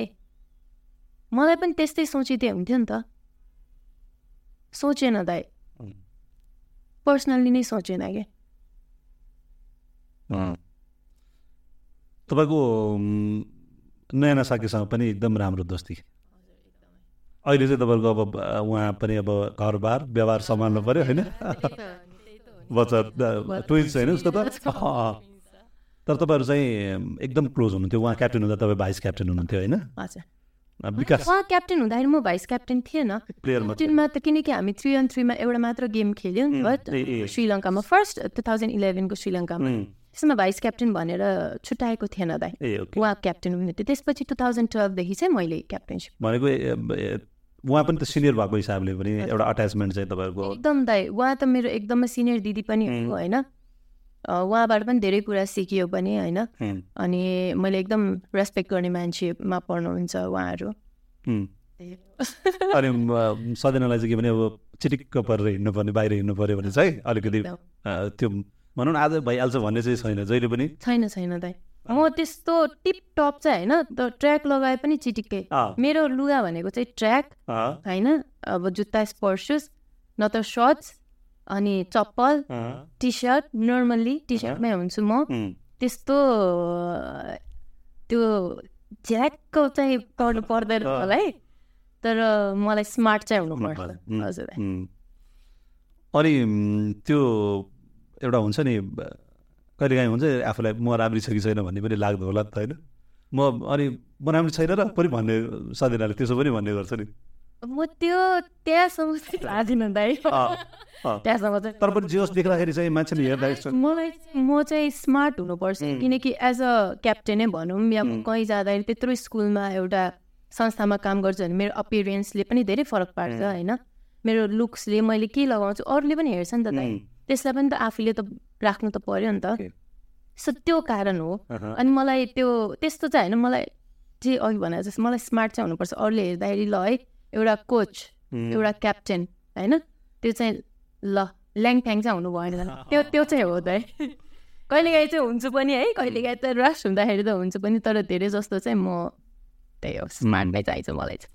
अनि जस्तो अब खेल नहुँदाखेरि स्कुल अब काममा जानु नपर्दाखेरि त्यति बेला चाहिँ कसरी आफूलाई टाइम पास कसरी गर्ने तैँले दाइ म त थाहा छ दाइ टाइम पास गर्ने भनेको मलाई के एक दिन बिदा भयो के गरौँ के गरौँ हुन्छ त्यो त्यो बानी भयो क्या। मैले फिफ्टिन लङ इयर सेन्ट जेभियरमा काम गरेँ as a full time teacher होइन? एभिएममा म पार्ट टाइम गर्छु अनि त्यसपछि अर्को तोरनी स्कुल भन्नेमा गर्थेँ अहिले अहिले रिसेन्टली मैले पढाएको छुइनँ। अनि मेरो आफ्नै क्याम्पहरू छ दुई तिनवटा होइन? मैले बच्चाहरूलाई सिकाउँछु मेरो क्याम्पमा आउँछ गर्छ। अनि मेरो रुटिन भनेको चाहिँ दाइ अहिले पनि गेम होस् या नहोस् म आफूलाई फिट राख्नै पर्छ। म चाहिँ त्यस्तो खालको मान्छे छु कि म बिहान जिम कहिले पनि मिस गर्दिनँ। जिम जानै पर्छ। अनि त्यसपछि मेरो रेगुलर ड्युटी भनेको मेरो स्कुल स्टार्ट हुन्छ। जिमपछि खाना सानै खाने स्कुलमा त्यसपछि म एक्लै भए पनि सुटिङ गरिराख्ने मान्छे कि। स्कुलपछि ट्रेनिङ अब ट्रेनिङ भएको बेलामा त क्लबमा त ट्रेनिङ गरि नै आउँछ नभएको बेलामा नि मेरो मेरो यो अब स्कुल सेन्ट जेभियर काम गरेकोदेखि नै भनौँ न फिफ्टिन लङ इयर्स मेरो रेगुलर यही हो नि दाइ। त्यो कारणले पनि म जहिले पनि चैततिर हुन्छ नि त्यस्तो भयो भने मलाई ट्राभल गर्न जानु मन लाग्ने सधैँ कति गर्ने भने त्यो भएकोले चाहिँ म अलिकति आफूलाई नै टाइम निकाल्ने नर्मली चाहिँ म यो नै गर्छु। दिदीहरूले पनि तपाईँलाई सपोर्ट गर्नुभएको छ? मेरो लाइफमा मेरो सबभन्दा ठुलो पावर भनेकै मेरो दिदीहरू हो। म यहाँसम्म पुग्नुको मेन रिजन नै मेरो दिदीहरू हो भन्छु। किनकि उहाँहरू नभए म मेरो दिदीको फुट स्टेपमा चलेको मान्छे होइन। सबैजना एकअर्कासँग फेरि एकदमै अट्याच पनि हुन्छ। एकदमै एकदमै। हामी त एकदमै। तर दिदीबहिनी भनेको सधैँ दुःख सुख पर्दाखेरि नै लास्टमा गएर यही परिवारै हुने रहेछ के त यति नै रहेछ। दुःख पर्दाखेरि केही पऱ्यो भने दिदीबहिनीसँग सेयर गर्ने दिदीबहिनीले सरसल्लाह दिने। ठिकै छ नि त। मैले रङ गरेछु भनेर करेक्ट गराउने पनि दिदीहरू नै हुन्छ कुनै कुनै कुरा सबै चिजमा म राइट हुन्थिनँ नि त। त रङ पनि हुन्छ भन्ने त छ नि। त्यो करेक्ट गराउने अनि मैले जहिले पनि सरसल्लाह लिने भने झगडा पनि त पर्दो होला कहिले पर्छ। कस्तो हुँदो रहेछ? दुई तिनजना हुने रहेछ कि त? त्यस्तो हुने रहेछ? त्यति साह्रो अहिले त हामी बुझ्ने भएन होला है बच्चा बेलमा त हुन्थ्यो। अनि बुझ्ने भएर होला भने त्यति साह्रो चाहिँ हुँदैन। कहिले काहीँ डिस्कस पर्ने कहिले काहीँ चित्त फरक फरक विचार सक्छ नि त। त्यस्तो हुने रहेछ। त्यो त्यो कारण तर त्यसले फेरि बन्डिङ पनि त झन् बढाउँछ नि त होइन जब तपाईँ एक दिन फोन गरेन भने कस्तो गाह्रो हुन्छ दाइ हामी त फ्यामिली ग्रुप हुन्छ होइन। अनि फ्यामिलीमा मुख हेरेर कुरा गर्नुपर्ने दिदी बहिनी टक्क अनुहार हेर्नुपर्ने। अनि त्यसपछि त्यस्तो कुरा स्टार्ट के? अनि कसैलाई केही भयो? अस्ति त्यही कुरामा चाहिँ सबजना टेन्सन क्या। त्यस बेला ड्याडी पनि बिरामी हुनुहुन्थ्यो है हस्पिटलाइज हुनुहुन्थ्यो इमर्जेन्सीमा थियो। अनि म त कस्तो ल यो आउँदाखेरि किन यस्तो भएछ भन्ने कुरा क्या। अब त्यति बेला पनि सबैभन्दा बिग सपोर्ट मेरो दिदीबहिनीहरू मात्र देखेँ कि दाइ मलाई। त्यो परिवार भनेको चाहिँ दुःख सुख पर्दा चाहिँ आफ्नै परिवार नै हुने रहेछ लास्टमा गएर। अनि दिदी बहिनीमा पनि अझै क्लोज भन्ने त्यहाँ मध्ये पनि क्लोज भन्ने आफ्नो सबै कुरा सेयर गर्न मिल्ने भन्ने पनि हुन्छ। हाम्रोमा चाहिँ त्यति साह्रो चाहिँ छैन दाइ। सबैजना हामी केही चिज पऱ्यो भने चाहिँ एकैचोटि नै कुरा राख्ने होइन। एकै ठाउँमा कुरा राख्ने त्यस्तो छ। त्यस्तो उयो चाहिँ छैन। कहिलेकाहीँ उयो भयो भने कहिलेकाहीँ मनमा लागेको ल है भनौँ अब मैले केही मिस्टेक गरेछु कि केही उयो गरेछु कि भन्यो भने जेठी दिदी र माइली दिदी मेरो शर्मा दिदी सारी र सारीसँग मैले धेरै कुरा चाहिँ गरिरहेको हुन्छ। नभए चाहिँ सबैजना इक्वल्ली नै सबै चिज सेयर गर्ने चाहिँ। अनि सदिनालाई चाहिँ कहिले हुनु न आफ्नो समकालीन साथीहरू धेरै त बाहिर छन् होला होइन? अनि आफूलाई पनि जाउँ कुनै दिन चाहिँ होइन अब कति यही मात्रै गरिराख्ने पठाइ चाहिँ आएन कहिले? अस्तिसम्म चाहिँ आएको थिएन त अस्तिसम्म चाहिँ आएको थिएन अहिले चाहिँ ए भगवान् मैले यति थर्टी थ्री इयर्स म बास्केटबलको लागि यति धेरै गरेँ होइन। यस्तो उयो गरेँ तर मैले त्यत्रो दुःख गर्दा नि कसैले पनि देखेन होइन। अहिले चाहिँदाखेरि म एक्लै म आफ्नो लागि आफ्नो लागि म एक्लै बोलिरहेको छु। के गरेँ होला ए भगवान् मैले पनि धेरै अपर्च्युनिटी पाएँ नि त है बाहिर जाने यताउति तर म यहीँ बसेर केही गर्छु भन्ने सोच थियो क्या दाइ मेरो अहिले पनि सोच छ नभएको होइन तर यस्तो यस्तो सानो कुराहरूले चाहिँ मनमा खट्किँदो रहेछ क्या दाइ अनि त्यसपछि चाहिँ सोच आउने किन नगएको होला त्यो आउने रहेछ क्या अहिले चाहिँ त्यो सोच भयो क्या दाइ मेरो ह्यात्तेरिका मूर्ख जस्तो हुने कि तर त्यहाँसम्म नजाउँदा अहिलेसम्म जे छ बास्केटबलकै फेरि यस्तो नि तपाईँको एउटा ठुलो परिवारमा तपाईँको कहिले काहीँ मिसअन्डरस्ट्यान्डिङ एउटा कसैसँग इस्युमा मिसअन्डरस्ट्यान्डिङ पनि हुनसक्ने भयो। त त्यो इमोसन्स त्यो कुराहरू त बसेर क्लियर पनि त गर्न सकिन्छ नि केही समस्या छ भने त तपाईँहरू त मैले अघि पनि भने नि तपाईँलाई अभिभावक हो तपाईँहरूको त तपाईँको तपाईँको सँगसँग गुनासो हुनसक्ने भयो। सँगले पनि तपाईँहरूसँग केही एक्सपेक्ट गरेको भनौँ न हाम्रो हामीलाई केही सपोर्ट गरोस् भन्ने चाहेको त पनि हुनसक्छ भनौँ न राम्रो होस् भन्ने चाहेको त उहाँहरूको पनि होला। होइन ल मैले धेरै बोले सदिनलाई कारवाही गर्नु पर्यो नि त दाइ होइन त? आएर अहिले मैले मैले भनिरहेछु मलाई यसरी भन्नुभयो। किन भन्नुभयो त? होइन? त्यो उहाँले आफूले बोलेको जिम्मेवारी त लिइदिनु हो। होइन? किन बोल्नुभयो? ल के भइरहेछ भनेर त अहिलेसम्म केही चिज पनि आएको छैन। दाइ मैले त भनिरहेको छु नि त। अब सदिराको बारेमा चाहिँ भन्दाखेरि के भने सदिराको सुरुमा भन्दा अझ अहिले गेममा चाहिँ भनौँ झन् पछि भएपछि चाहिँ अझै बढी उसको गेममा निखाएर आएको छ। एकदम दाइ त्यो चाहिँ मलाई सबैले धेरै तपाईँले ठ्याक्कै उयो भन्नुभयो है। एकदम। हो भने पहिला पहिलाको खे खेल्ने नखेल्ने म त एकदम खेल्ने भनेपछि दाइ मैले यति घरमा दुःख दिएछु होइन खेल्नको लागि त यति मरिहत्ते गर्थेँ दाइ बास्केटबल भनेपछि हुरुक्कै दाइ यति दुःख दिए चाहिँ खुट्टा भाँच्यो भने प्लास्टर गरेर बल्ल घर जान्थेँ दाइ यस्तो गाडी खाने टाउको फुटाएर जान्थेँ यताउति होइन अनि मलाई अरूले पनि भन्यो दाइ होइन पहिला भन्दा चाहिँ तिम्रो गेम झन् झन् अहिले चाहिँ निख्रिँदै आएको छ अहिले चाहिँ राम्रो हुँदै आएको छ भने यसो फिल गर्दाखेरि चाहिँ होला अब पहिला पहिला उयो थिएन अहिले एक्सपिरियन्स धेरै पाएर होला होइन मेरो। मैले धेरै खेलेर त्यही त्यहीले चाहिँ मलाई अझै राम्रो बनाएको हो जस्तो लाग्छ। अनि मलाई अस्ति भानु दाईले हाम्रो भान्दा गोल्डन गेटको। तैँले यस्तो राम्रो खेल मलाई कसैले पनि भनेको थिएन कि दाइ त्यो अस्ति साबा खेलेर आउँदाखेरि। र अस्ति एउटा गेममा टक्क दाइले भेट्नुभयो। अनि ह्यान्डसेक गर्नुभयो मलाई होइन। यस्तो राम्रो खेल्यो तैँले यस्तो राम्रो खेल्यो। मैले यस्तो सोचेको थिएन। म एकदमै खुसी छु भन्दाखेरि। यस्तो खुसी लाग्यो कि दाइ मलाई? मलाई पनि कसैले त भनोस् भन्ने त हुन्छ नि त। भन्छ। भनिरहेको हुन्छ तर आफूभन्दा ठुलो सिनियर दाईहरू होइन हेरेर यस्तो गर्यो है तैँले भन्दाखेरि चाहिँ मलाई एकदम खुसी लागेको थियो कि दाइ। त्यसपछि झन् मोटिभेट हुने हो नि त खास खेलाडीहरू त होइन। के एउटा के कसैले के भन्यो? अप्रिसिएट गर्यो भने त कस्तो मोटिभेट हुन्छ नि त। अनि अहिले गेम राम्रो भएर त्यहाँ झन् गेम खेलौँ भन्ने हुन्छ नि त होइन दाइ। ठ्यापठुकै बन्द भएपछि अन्त के गर्नु हो दाइ भन्नु न तपाईँ सावा च्याम्पियनसिपको कुरा गर्नुभयो नि। सावा च्याम्पियनसिपमा तपाईँ यसपल्ट च्याम्पियन भएर फर्किने एकदमै ठुलो चान्सेस थियो नि। दाइ सानो सानो क्या। त्यो मिस्टेक चाहिँ भन्दिनँ दाइ होइन। गेम खेलेपछि हारजित हुने आफ्नो ठाउँमा छ होइन। यसपालि त गोल्ड मेडल त मुक्कै लग्यो नि दाइ यस्तो बोर भयो नि। तर राम्रो त्यो गेम त यति राम्रो भएको थियो। अनि म हाम्रो खेलाडीहरू दाइ होइन? यस्तो बिरामी थियो यस्तो बिरामी थियो। डेङ्गु त्यति बेला डेङ्गु थियो नि होइन डेङ्गु लागेर एक सय तिन। म स्टिल अहिले पनि त्यो बहिनीको नाम लिन्छु प्रतीक्षा मगर भन्ने। अहिले विदेश जानुभयो उहाँ है? युके जानुभयो अस्ति डिसेम्बरमा। कस्तो नर्माइलो लाग्छ कि दाइ मलाई? त्यति बेला ऊ एक सय तिन ज्वरो ऊ भनेको के प्लेयर हो दाइ? टिमको। यस्तो राम्रो खेल्ने प्लेयर होइन यस्तो ज्वरो आएको थियो होइन। अनि हामी टिम डिस्कसन गऱ्यौँ कि। अनि खेल्न सक्छ त भनेर भन्दाखेरि उसले सक्छु तर उसको मुख के दाइ? हुन्छ नि बिरामी भएछ। कति गाह्रो छ नि त। गाह्रो हुन्छ नि। एक सय तिन जोडा आइरहेको उठ्ने न। उसले त्यस्तो भन्दाखेरि म त कस्तो आँटेको के दाइ? ला यसले खेल्न सक्दैन कि। के हो? भएको नि त। तर खेल्यो के दाइ? म त्यही भएर यस्तो थ्याङ्कफुल हुन्छु होइन दाइ। सायद म यो ठाउँमा पुगेको मेरो म एक्लैले गरेर पुगेँ होइन कि दाइ? म सधैँ मेरो टिममेट्सले गरेर पुगेको। होइन मेरो कोचले गरेर पुगेको भनेर भन्छु क्या सधैँ नै। त्यो बहिनीलाई त मलाई यस्तो माया लाग्यो यस्तरी खेलेको दाई है यस्तरी खेलेको। हामीलाई थाहा छ कि एज अ टिममेट्स होइन यस्तो गाह्रो गरेर खेल्यो। अहिले ऊ विदेश गयो कि। ऊ विदेश जाँदाखेरि कसैलाई थाहा पनि थिएन होला कि ऊ जाँदैछ भनेर। तपाईँसँग मेरो कुराकानी भएको थियो त्यति बेला तपाईँ बोल्न तपाईँको पनि आवाज बसेको थियो त्यो बेलामा? मैले कुरा गर्दाखेरि फोनमा कुरा गर्दा यस्तो गाह्रो भएको थियो घाँटी पनि सुकेको दाइ त्यो टन्सिलले गरेर। म्याक्सिमम् धेरै जस्तो खेलाडी बिरामी थियो नि दाइ त्यति बेला। त्यो बास्केटबल टिममा तपाईँ आइसकेपछि तपाईँहरूले चाहिँ एउटा ब्रान्डेड लुगा लगाएर खेलेको सायद मलाई लाग्छ त्यो बेला होला। लिनिङको। First time. होइन? के फरक त त्यो हुँदा र नहुँदा? एउटा ब्रान्डेड लगाएर खेल्दा एउटा ब्रान्ड बोकेर खेल्न पाउनु त्यति बेला लिनिङली सपोर्ट गर्नु होइन। अहिलेसम्म गरिराख्नु भएको छ है। उहाँले नट ओन्ली नेसनल टिमलाई क्या उहाँले क्लबलाई पनि गर्नुभएको छ। त्यो भनेको ब्रान्ड बोकेर खेल्नु पाउनु भनेको त छुट्टै खुसी लाग्ने रहेछ दाइ। होइन पहिला पनि जर्सी अब नर्मल जर्सी लाउँदा पनि खुसी नै थियो त है। हामी त। हामीलाई त ब्रान्डेड ल्याउनु पर्छ त्यस्तो लगाउनु पर्छ भन्ने चाहिँ थिएन।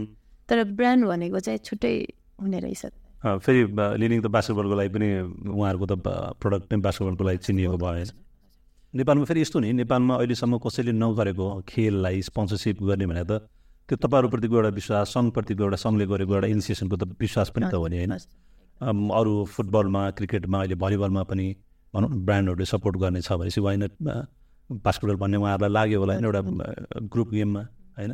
त्यो त त्यसले त दोहोरो फाइदा हुने त एउटा ब्रान्डलाई पनि फाइदा छ र सङ्घलाई भन्नुहोस् या खेलाडीलाई भन्नुहोस् यो त्यो खेललाई नै भन्नुहोस् न होइन अब अहिले चाहिँ त्यो ब्रान्ड कन्सियस प्लेयरहरूमा पनि त्यो देखिन्छ नि देखिन्छ देखिन्छ दाइ।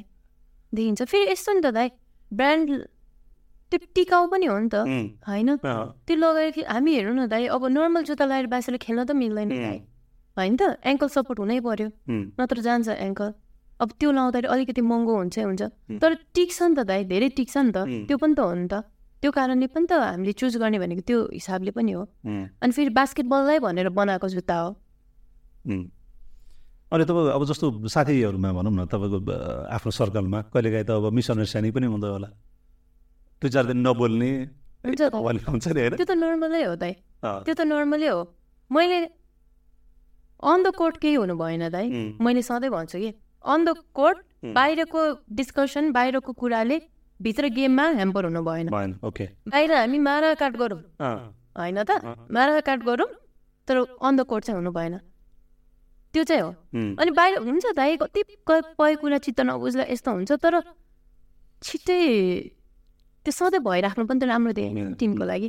अनि त्यस्तो लङ टर्ममा चाहिँ त्यस्तो उयो भएको चाहिँ मैले देखेको छुइनँ अहिलेसम्म। कसैको पनि। अलिकति सजनालाई प्रिभिलेज त होला नि। अलिकति सिनियर भएको हिसाबले पनि बहिनीहरूले चाहिँ भनौँ न धेरै त पछि आएको प्लेयरहरू छ।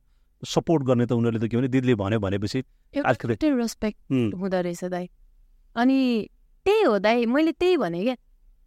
उनीहरूले भन्ने चिज डाइरेक्ट माथि लानु सक्दैन दाइ। कुनै पनि प्लेयर्सले मेरो थ्रुबाटै जाने हो सधैँ। त्यही गइरहेको अहिलेसम्म म। मसँग र खेलाडीको ब्रिज भनेको क्याप्टेन हो। नत्र म मलाई किन क्याप्टेन बनाइदिनु भयो त? वाइ सदिना श्रेष्ठ अहिले लिडर भएर बसिरहेको छ होइन त? अनि त्यो मेरो टिममेट्सको कुराहरू मैले अगाडि लानु सकेन भनेदेखि चाहिँ म त्यो ठाउँमा बस्नु हुँदैन। मैले यो ठाउँ छोड्नुपर्छ होइन? सबै चिजलाई मिलाएर लाने हो नि त। हामी त एउटा सानो फ्यामिली हो नि त। त्यो सधैँ मिलेर बस्नुपर्छ। त्यही झगडा भनेको परिवारमै हुने हो भाइ होइन? नभए त कोहीसँग नचिनेकोसँग त को झगडा गर्छ? आफ्नै परिवारसँग त चित्त नबुझ्ने हो। त्यसपछि आउने हो। तैँले यो गरेको भएन खेल्दाखेरि पनि यसो गरेको मिलेन। यो हो मलाई पास दिएन तँलाई मात्र पास दियो भने। त्यही त हो नि। त्यही डिस्कसन अनि फेरि हाम्रो चाहिँ बारम्बार त्यो गेम टाइममा त्यो भइरहेको हुन्छ क्या। चित्त नबुझेको कुरा डाइरेक्ट भनाइ मनमा राखिराख्नु चाहिँ हुँदैन। त्यो चाहिँ मैले सधैँ भन्ने नै गर्छु त। जस्तो अनि तपाईँको कोच हुनुहुन्छ नि विकास साई उहाँसँग पनि तपाईँको चाहिँ एउटा करियरमा भनौँ न एकदम त्यो ट्युनिङ मिलेको हामी देख्छौँ as a coach as a captain पनि। म कोच भन्दा पनि उहाँलाई चाहिँ दाई मान्छु कि उहाँलाई दाई मान्छु। तर आई डोन्ट नो वाइ उहाँले पनि राइट र रङ छुट्याउन सक्नु भएन। उहाँ पनि चुपचाप हुनुहुन्छ। सबैको आफ्नो आफ्नो बाध्यता हुन्छ दाइ म बुझ्छु खेलाडीको नि आफ्नो बाध्यता होला। होइन? गेम आउँछ गेम खेल्न नपाउने। मेरो पनि त छ नि त दाइ। म पनि यो ठाउँमा पुगेपछि गेम आएपछि म पनि त जान्छु नि ट्रेनिङ गर्न होइन र दाइ? अनि त्यो भयो भन्दामा राइट र रङै छुट्याउनु नसक्ने भन्ने चिज पनि हुन्छ त। उहाँ भनेको कोच मात्र होइन। मेरो मैले दाई मान्छु उहाँलाई होइन? उहाँले एटलिस्ट के भयो त? आएर न किन चुपचाप बसिराख्नु भएको छ। अब म के भन्छ? मैले मात्र आफ्नो लागि अब मै नै बोल्नुपर्ने रहेछ। किनकि यो मेरो सेल्फ सेल्फ रेस्पेक्टमा आज आएको चिज मैले नै बोल्नु पर्ने भयो यहाँनिर। सो म एक्लै नै बोल्दैछु त अहिलेसम्म चाहिँ। अनि अब जस्तो तपाईँलाई तपाईँको खेल हेरेर जुन अघि भन्नुभयो सिनियरले चाहिँ एप्रिसिएट गर्दाखेरि चाहिँ एकदम खुसी लाग्छ भनेर होइन? तर चाहिँ अब अब चाहिँ छोड्ने बेला भएन भनेर चाहिँ कसैले भनेको छ कि छैन सजिँदैनलाई अहिलेसम्म त भन्नुहुन्छ नभन्ने होइन। अनि मैले चाहिँ के भन्छु भनेदेखि म अहिलेसम्म फिट छु। म त्यही गेम एउटा एउटा गेम खेल्नुको लागि म एभ्री डे मेहनत गर्छु। मेरो पनि त टर्न होला। मेरो ठाउँमा पनि अरू अरू आउँछ नि दाइ आउँदैन। सधैँ सधैँ खेल्दैन नि त। जहाँ म भन्दा एकदम काबिल मभन्दा राम्रो खेलाडी आउँछ भने मलाई राख्छ त दाइ। म बस्छ त। बस्दै बस्दैन नि त्यसपछि होइन? म सक्षम हुने चाहिँ खेल्ने हो नि त। भन्न त भन्ने गर्छ तर त्यही त्यही भनेको सुन्छु पनि नसुन्ने होइन? त्यो भनेपछि झन् मलाई त अझै मैले मिहिनेत गर्नुपर्छ है भन्ने चाहिँ छुट्टै जोस आउँदो रहेछ हौ त्यो अलिकति इगो हट पनि हुने हो कि? इगो हट भन्नाले पनि मलाई एउटा गोल्ड मेडल ल्याउने चाहिँ ठुलो आशा छ क्या अझै पनि सकिन्छ एकदम एकदम आश अब आइरो नो हुन्छ कि हुँदैन होइन? त्यसपछि चाहिँ म चाहिँ अलि विश्राम गर्छु भन्ने चाहिँ मेरो इच्छा हो। अब लेट सिधै अब गोल्ड मेडल होइन अब चाहिँ सिधै ओके भन्ने बेला आइसक्यो जस्तो लाग्यो। तपाईँले चाहना चाहिँ कस्तो राख्नु भएको छ? मतलब जुन दिन तपाईँ रिटायरमेन्ट लिन चाहनुहुन्छ लिन लिने स्थितिमा तपाईँ मनस्थिति बनाउनुहुन्छ नि पहिला त मेन्टली पनि प्रिपेयर हुनु पऱ्यो होइन? त्यो बेला चाहिँ कस्तो खालको विदाय आफ्नो होस् भन्ने तपाईँ चाहनुहुन्छ? मतलब तपाईँले चाहना राखेको हुन्छ नि यस्तो खालको चाहना छ दाइ। मेरो चाहना छ राम्रोसँग एउटा गेम खेलेर होइन? राम्रो प्लेटफर्म मैले कति धेरै देख्छु। बास्केटबलको अहिले देखेको छैन कि? मैले फुटबलको देखेको छु होइन? अब धेरैको त मैले खेल खेलको चाहिँ देखेको छु है होइन? मेरो मेरो दाईहरूले पुरा त्यो कोट लगाएर हुन्छ नि त्यो त्यो एकदम सानका साथमा रिटायरमेन्ट लिने। सायद सबै खेलाडीको त्यही इच्छा हो क्या दाइ एउटा रिटायरमेन्ट लिँदाखेरि चाहिँ। मेरो पनि इच्छा छ दाइ त्यसरी नै लिने। तर अहिलेसम्म बास्केटबलको चाहिँ भएको छैन। होपफुली मैबाट त्यस्तो त्यो होस् नभयो भने त्यो चाहिँ इच्छा छ दाइ अनि एउटा गोल्ड मेडल ल्याउने चाहिँ मेरो ठुलो इच्छा हो है। अब आई डोन्ट नो त्यो अब त्यो त हामीले अब साउथ एसियन गेमको अब पाकिस्तानमा हुने भनेको अहिलेसम्म स्योर भएको छैन कि कहिले हुने भनेर। अब कि त तपाईँहरूले सापमा साबामा आफूलाई च्याम्पियन बनाउनु पऱ्यो होइन? अस्ति हुनेवाला रिटायरमेन्ट पनि हुन्थ्यो कि त्यो भावे? ए भने कस्तो ठुलो इच्छा थियो तर सबै चिजको समय आउँछ। समय आउँछ त्यो बाहेक चाहिँ अरू खेल सधैँलाई कुन खेल मनपर्ने? म त फुटबल दाइ म ओभरअल सबै खेल्छु दाइ नखेल्ने भन्ने छैन। म फुटबल खेल्छु ब्याडमिन्टन पनि खेल्छु भलिबल पनि खेल्छु नखेल्ने भनेको स्विमिङ हो दाइ नआउने अस्ति भर्खर सिकेछु बल्ल बल्ल सिकेछु अलिअलि अगाडिसम्म जानु आयो उता उता कतिसम्म होला होइन। फिफ्टी मिटरसम्म पुग्छु होला म अहिले। खेल्न चाहिँ म सबै तर सबैभन्दा मनपर्ने चाहिँ मलाई फुटबल फुटबल। चाहिँ अहिले पनि खेल्छु दाइ म। फुटबल फुल त्यो इलेभेन ए साइड चाहिँ नभनौँ फुटसल चाहिँ म खेल्छु त्यो फिटनेस फिट हुनुलाई पनि त तपाईँलाई त्यसले सहयोग गर्छ होला नि त त्यसको लागि चाहिँ म कार्डियो गर्छु दाइ। सबैभन्दा मेन चाहिँ म एक दिन पनि छाड्दिनँ जिम अनि त्यसमा चाहिँ कार्डियो गर्छु सबैभन्दा। अरू त त्यही हो। त्यो एउटाले चाहिँ त्यो चाहिँ मेरो प्लस पोइन्ट भनौँ न।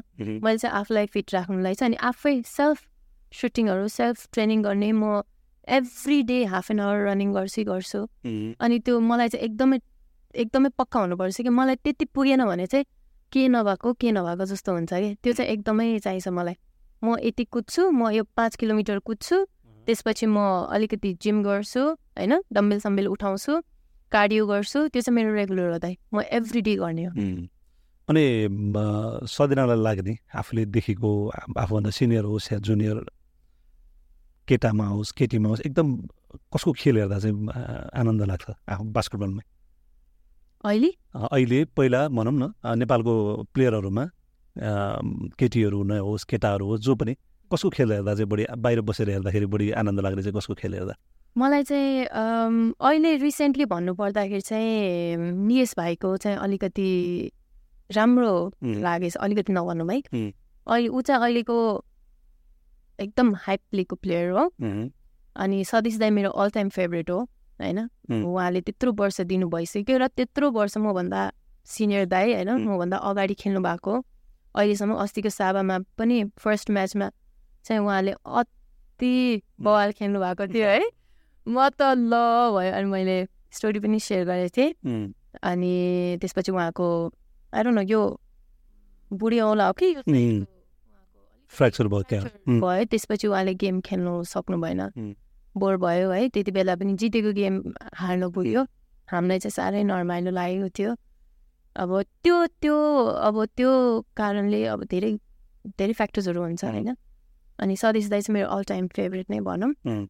अनि अहिले चाहिँ निकेश। अनि हाम्रो मनिष। अहिले राम्रो। अनि अहिले केटीहरूमा चाहिँ मुना। मुना पनि एकदमै राम्रो खेल्छ। अनि प्रतीक्षा। प्रतीक्षा बहिनी जुन मैले अस्ति गयो भनेर भनेको थिएँ नि ऊ राम्रो थियो तर जानुभयो। उता गएर नि खेलोसै भन्छु म अनि अनुषा भयो। सो मलाई उहाँहरूको गेम चाहिँ एकदमै मन पर्यो। ओभरअल सबैजना राम्रो खेल्छ है किनकि टिम नभइकन कसैलाई पनि कोही पनि इन्डिभिजुअल प्लेयर राम्रो हुँदैन। टिमकै सहायताले गरेर हो तर आफूलाई हुन्छ नि यसो हेर्दाखेरि चाहिँ अनि जस्तो क्लब साइडमा खेल्दाखेरि चाहिँ एकदम टफ लाग्ने अपोनेन्ट हुन्छ नि। योसँग चाहिँ खेल्न गाह्रो हुन्छ बल खोज्न गाह्रो हुन्छ भन्ने प्लेयर चाहिँ। टफ टिम भनेको त्यही हो हाम्रोमा त टिम तिनवटा टिम छ। एउटा मेरै टिम ललितपुर आइ भयो अनि त्यसपछि रोयल भयो अनि त्यसपछि अहिले चाहिँ बुढा नीलकण्ठ है तिनवटा भयो। त्यो नै तिनवटा हो जहिले घुम्ने भनेको यही तिनवटामा घुमिराख्ने हो। त्यही भएर अझै टिम पुगेको छैन कि केटीहरूको चाहिँ अझै टिम धेरै अब बिस्तारै हुन्छ। सो यो तिनवटा टिम हो हाम्रो टफ टिम भनेको। अब हामीले बास्केटबलको पनि कुरा गऱ्यौँ तपाईँको इन्डिभिजुअल कुरा पनि भयो। तर सङ्घभन्दा पनि माथि फेरि खेलकुद परिषद छ खेलकुद परिषदभन्दा माथि पनि सरकार पनि छ। तर अब खेलाडीहरूको कुरा धेरै सुनवाई भएको चाहिँ हामी देख्दैनौँ होइन? अब स्पोर्ट्स भएको बेलामा केही सफलता भएको बेलामा चर्चा हुन्छ त्यसपछि फेरि हराएर जान्छ या क्रिकेटको सफलता आउँदा क्रिकेटको चर्चा हुन्छ फुटबलको आउँदा।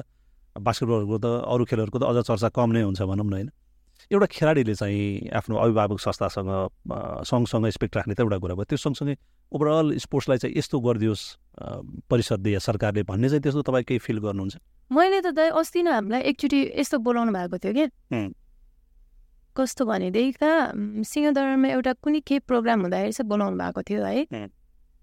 सबै खेलको मेन प्रब्लम भनेको आफ्नो इन्फ्रास्ट्रक्चर भनौँ न होइन ओभरअल गेमको कुनै गेमको पनि छैन क्या दाइ होइन त्यो त अब खेलाडीले त्यही त हो नि गुनासो गर्ने भनेको होइन जुनै पनि खेलाडीले न भलिबलको कोर्ट छ न बास्केटबलको कोर्ट छ बास्केटबलको खेलाडीहरू कहिले त्यहाँ भलिबलले छोडेर खेलाउन भन्ने त्यही एउटा कोर्ट हो नि त त्यो त सरकारले हेर्नु पर्यो भनेको के उहाँहरूलाई लाग्ला सानो कुरा होला होइन? यो खेलाडीको लागि धेरै ठुलो कुरा यो त खास भन्यो भने त न्यूनतम एउटा पूर्वाधार भन्छ नि तपाईँ बेसिक चिज हो नि त्यही भने यो एउटा नै गर्नु सकेका छैन भनेपछि केही न केही त कमी छ नि त। माथिबाटै नै गाह्रो भइरहेको छ खेलाडीहरूलाई। त्यो एउटा कुरा चाहिँ अरू चिज के माग्छ खेलाडीहरूले भन्नु न?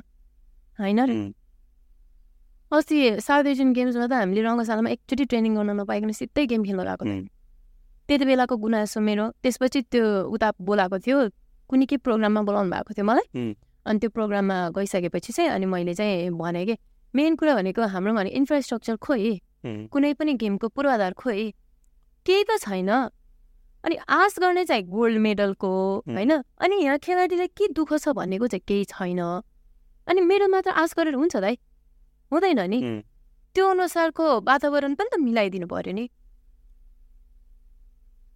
जतिखेर पनि जहिले पनि गुनासो त्यही नै हुन्छ नि गुनासो त्यही हो फेरि रिटर्न ब्याक आइहाल्छ गाह्रो गाह्रो छ के गर्नु अनि तपाईँलाई पढ्नमा चाहिँ कतिको भनौँ न किताबहरू पढ्नमा कस्तो खालको रुचि हुन्छ म्युजिकमा सुन्नमा या के केमा रुचि हुन्छ नि मलाई चाहिँ म्युजिक चाहिँ एकदमै सुन्छु म तर एकदमै सेन्टी गीतहरू सुन्छु दाइ यस्तो उयो होइन मुभीहरू पनि हेर्छु नहेर्ने होइन अनि किताब चाहिँ कस्तो भएको थियो म पढ्छु तर कम कम मेरो स्कुलको फादर हुनुहुन्थ्यो पहिला। फादर अगस्टिन हुनुहुन्थ्यो। उहाँले चाहिँ अब सदिनाले पनि एज अ टिचर होइन म त स्पोर्ट्समा रिलेटेड होइन एज अ टिचर पढ्नुपर्छ होइन अनि तिमीले चाहिँ बुक्सहरू पढ्ने गर। उहाँले मलाई भन्नुहुन्थ्यो कि होइन अनि म चाहिँ एकदम त्यस्तो भनेपछि चाहिँ म आत्तिने क्या बुक पढ्ने त बुक भन्ने बित्तिकै यत्रो मोटो दिन्छ नि त। अनि उहाँले तिमीलाई म बास्केटबल रिलेटेड बुक दिन्छु एउटा। यो चाहिँ पढ भनेर भन्नुभएको थियो। हस् फादर भनेर भन्यो। दिनुभयो उहाँले एउटा बुक है। त्यो बुक मैले वान नाइटमा पढेर सकाएको कि। पढ त्यस्तो इन्ट्रेस्टिङ त्यस्तो इन्ट्रेस्टिङ भएको कि। म त्यस्तो इन्ट्रेस्ट लगाएर मैले पढेँ है। म त सब भोलिपल्ट फिर्ता दिन जाँदाखेरि त पढ्यो भने पढेँ। अनि अलिक विश्वास गर्नु भएन के के थियो भनेर मैले यस्तो यस्तो यस्तो यस्तो यस्तो यस्तो भनेर सबै सकाइदिएँ दाइ म। ए त्यसो भयो। अनि आफैले सोचेँ ए पढ्न इच्छा भएको मलाई लागेको भए चाहिँ पढ्ने रहेछ। मैले चाहिँ इच्छा नगरिरहेको रहेछ। आफ्नो रुचिको विषय मतलब थाहा नहुनु पनि सक्छ नि तपाईँलाई के कुरामा तपाईँको इन्ट्रेस्ट छ भन्ने कुरा भनौँ न केमा तपाईँको प्यासन छ भन्ने कुरा। हाम्रो त अझ कति त तपाईँले पनि फिल गर्नुभयो होला। त्यो कतिलाई त थाहा नै हुँदैन म के गर्ने भन्ने विषयमा कि अलमल पनि भइरहेको हुन्छ यो गरौँ कि त्यो गरौँ भन्ने। म यसको लागि हुँ या म यो गर्दा खुसी हुन्छु भन्ने चाहिँ कहिलेकाहीँ थाहा पाउनु पनि समय लाग्छ। तपाईँलाई पनि त तपाईँ पनि त फुटबलबाट बास्केटबलमा पुगेपछि चाहिँ सधैँ खुसी भएको हामीले देख्यौँ। होइन त? नभए त सत्र वर्षको करियर त हुँदैन नि त। होइन? यदि तपाईँको त्यसमा प्यासनेट तपाईँ त्यसमा लगाव भएन भने त होइन? अब नयाँ आउने जेनेरेसनलाई चाहिँ तपाईँ के भनेर मोटिभेट गर्नुहुन्छ तपाईँलाई पनि सोध्छन् होला नि दिदी तपाईँ यत्रो वर्ष खेल्नुभयो होइन? पाउन त केही पाउनु भएन। के को लागि खेल्ने हामी भनेर कसैले सोध्यो भने चाहिँ के भनेर जवाब दिनु गर्नु भएको छ? मेरो आन्सर के दाइ? रिस उठिरहेको थियो नि त अस्तिसम्म। विदेश भन्छु भन्ने सोच क्या मेरो? त्यो त यो त अहिलेको नै भयो नत्र त ओभरअल तपाईँको चाहिँ आफ्नो जर्नीको कुरा त। भन्ने कुरा सानो सानो यही कुराले हो कि? म एज अ क्याप्टेन बिसौँ वर्ष मैले योगदान दिएको त मैले देखेन भनेपछि अब आउने खेलाडीले त झन् के गर्ला? त्यही भएर मलाई चाहिँ बाटो बनाइदिनु इच्छा छ कि? एउटा बाटो सदिना श्रेष्ठले चाहिँ यसरी गरेर गयो है। सदिना श्रेष्ठ फाइट गर्दा गर्दै गयो। खेलाडीहरूकै लागि बोल्दा बोल्दै गयो। भन्ने चाहिँ एउटा होस् भन्ने चाहिँ छ कि? होइन म म हुन जेल चाहिँ खेलाडीहरूले खेल्नु पाउनु पऱ्यो होइन अब आउने बच्चाहरूले चाहिँ ल गेमै भएन आफ्टर प्लस टू के गर्ने दाइ भनेर के गर्ने भनेर सोद्धाखेरि चाहिँ ए गेम छ है गेम भइरहेको छ अरू चिज चाहिँ आश गर भन्दिनँ म कसैलाई पनि अब आउने जेनेरेसनमा तिमीहरूले बास्केटबल गरेर ठुलो चिज यो गर्छु त्यो गर्छु भनेर नो आफ्नो प्यासन बास्केटबलको मोह माया लगाएर खेल्छ भने खेल न त धेरै चिजको आश चाहिँ नभएर भन्छु म चाहिँ त्यो त हाम्रो रियालिटी फेरि रियालिटी त्यही हो जे छ त्यही भनिदिनु पर्यो। त्यही हो। अरू चिजमा ल है खतरा यति धेरै ल अब उहाँ वर्षको दसैँवटा गेम खेल्छु वर्षको यो गर्छु बास्केटबलबाट यता जान्छु उता जान्छु। नो। आफूले जहिलेसम्म गर्न सक्छ गर। आफूले दिने हो देशको लागि दिने हो गर्नुपर्छ गर्ने हो हामीले पनि गरिरहेको छौँ अहिलेसम्म होइन? धेरै चाहिँ नभर सजिनालाई तर मैले यसो अहिले अहिले मैले सरस्वती हेर्दाखेरि चाहिँ अलिकति भनौँ न गुनासो भन्ने कि त्यसलाई अलिकति चित्त दुखाइ भन्ने कि होइन? जति बेला जरुरी थियो साथको जरुरी थियो त्यति बेला चाहिँ म अलिक एक्लो भएँ कि भन्ने फिल गरेको जस्तो महसुस गरेँ मैले। दाइ म एक्लै छु अहिले। फ्रेङ्कली भन्नु म आफ्नै लागि मात्र बोल्दैछु अहिले। त्यो चित्त दुखाए भन्नाले पनि म किन बोलिरहेको छु? म सब खेलाडीको लागि बोलिरहेको दाइ। होइन त? सजिलो त एउटा पात्र नै भयो होइन? भोलि सजिलाको ठाउँमा अर्को होला कोही। जो पनि हुनसक्छ दाइ। अहिले चाहिँ म मेरै लागि बोल्नुपर्ने स्थिति आयो। त्यही भन्छु नि एभ्री वान सङदेखि लिएर खेलाडीदेखि लिएर कोचेसदेखि लिएर सबैजना चुपचाप छ। सबैजनाको बाध्यता हुन्छ मैले त्यही भने। सबैजनाको बाध्यता हुन्छ। कसैलाई खेल्नु नपाला भन्ने डर हुन्छ होइन? कसैलाई केही करियरमा केही धक्का लाग्ला अपर्च्युनिटी नपाउला। सबैको त्यही हो नि त। तर what is right what is wrong भनेको चिज अहिले छुटाउन सकेन भने पछि जसलाई पनि पढ्न सक्छ त इन्डिभिजुअल कुरा होइन यो इन्डिभिजुअल कुरा मात्रै होइन। आफूलाई भन्नु भनेको सबैलाई भन्नु। मलाई मात्र भनेको होइन। ओभरअल बास्केटबल परिवारलाई नै भनेको दाइ यो भनेको चिज त। सदिना श्रेष्ठ एकजना नाम सदिना श्रेष्ठको आयो। किनकि कुनै पनि नेपाल बास्केटबल सङ्घले कुन चाहिने खेलाडीलाई जागिरको लागि एउटा पत्र दिएर पठाएको छ। अरूलाई पत्र दिएर पठायो भने थाहा छैन दाइ मलाई चाहिँ दिएको छैन। तपाईँ तर त्यसको लागि फेरि माग्न पनि त जानु भएको छैन होला तपाईँले। मलाई देऊ पत्र भनेर पर्छ होइन र? म त गएको छैन। अरू गयो भने चाहिँ अरूको चाहिँ मैले कसैको पनि भन्नु सक्दैन त म चाहिँ गएको छैन। मान्छे जो जा होला आफ्नो तरिकाले भनौँ न तपाईँ खेलाडी हुनुभयो भने मतलब तपाईँको सबै जिम्मेवारी त कसैले लिन सक्ने स्थिति छैन त अहिले। छ र? सक्दैन होइन। सँगले पनि त रियालिटी जे हो त्यो भन्दा बेटर भयो। होइन उहाँले नरिसाइकन के होइन दाइ उहाँले नरिसाइकन त्यो अग्रेसन नलिकन होइन? सदिनाले गुनासो देखाएको छ हामीलाई होइन? सदिनाले भनिरहेको छ गेम भएको छैन यताउति भनेर भनिरह म भन्छु पनि दाइ म म एक्सेप्ट गर्छु त्यो मैले भन्छु। त्यो मैले उहाँहरूलाई गएर भन्ने हो नि। अरू बाहिरको मान्छेले गएर त भन्दिनँ नि त। अब त्यो भन्दाखेरि उहाँलाई गलत लाग्छ भनेदेखि त के भन्ने? होइन त्यसो लागि तपाईँलाई गलत प्रुभ गर्न त वर्षमा चारवटा पाँचवटा इभेन्ट गरिदिनु भयो। अब गर्नु न। अब गरिदियो। सदिना त सबैभन्दा ह्याप्पी हुन्छ म बास्केटबल सङ्घको अगेन्स्टमा होइन बास्केटबलले जे गर्छ होइन तपाईँले वर्षमा चार पाँचवटा इभेन्ट भएर पनि सदिनाले गरेको छैन भने भने पो क्वेसन त्यति बेला होला त्यति बेला सदिना श्रेष्ठ रङ हुन्छ त्यसपछि भन्नुहोस् जे भन्न नि पाए तर अहिले त भएको छैन नि त दाइ अब मैले यति भनेपछि हुन्छ भने त सबभन्दा खुसी मै त्यही आशा गरौँ आशा गरौँ दाइ होस् भन्ने नै आशा गरौँ खेल्न पाओस् सबैले म म एकजना खेल्नको लागि मात्र बोलिरहेकै होइन नि। होइन सबैजनाले बास्केटबल फेरि अघि भनिहाल्नु भने एक्लै खेल्ने कुरा पनि होइन र एक्लोको लागि त होइन नि त्यो आवाज भने। तपाईँ अब तपाईँ यो पनि हो कि तपाईँ रिक्स लिने फ्याक्टरमा मतलब टाइममा पनि हुनुहुन्छ तपाईँलाई अब के फरक पर्दैन कसैले मलाई के गर्न सक्ने हो आफ्नो जे खेल्ने मैले खेलिहालेँ त मैले नबोले कसले बोल्ने भन्ने एक खालको त्यो त छ तपाईँलाई। त्यो भन्दाखेरि पनि मैले भने नि दाइ मलाई गोल्ड मेडल एउटा ल्याउनु ठुलो इच्छा छ। मलाई अझै खेल्नु इच्छा छ। मलाई अझै एउटा गेम एउटा इन्टरनेसनल खेलेर म रिटायरमेन्ट दिन्छु।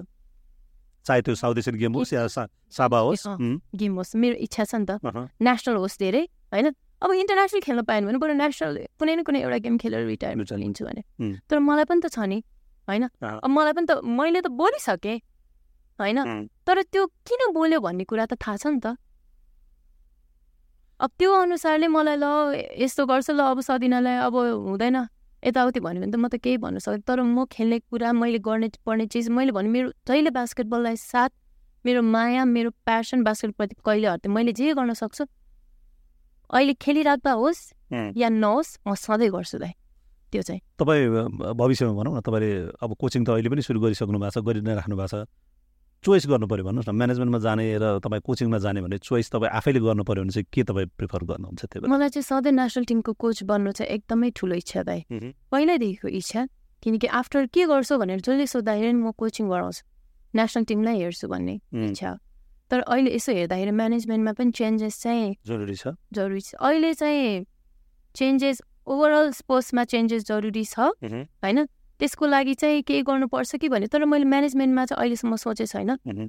तर अब मेबी सोच्नुपर्ने वातावरण पनि आइरहेको छ जस्तो लाग्छ नभए तपाईँहरू जस्तै कोही आओस् एउटा बास्केटबलको खेलाडी नै आओस् भन्ने चाहिँ सोच छ मेरो।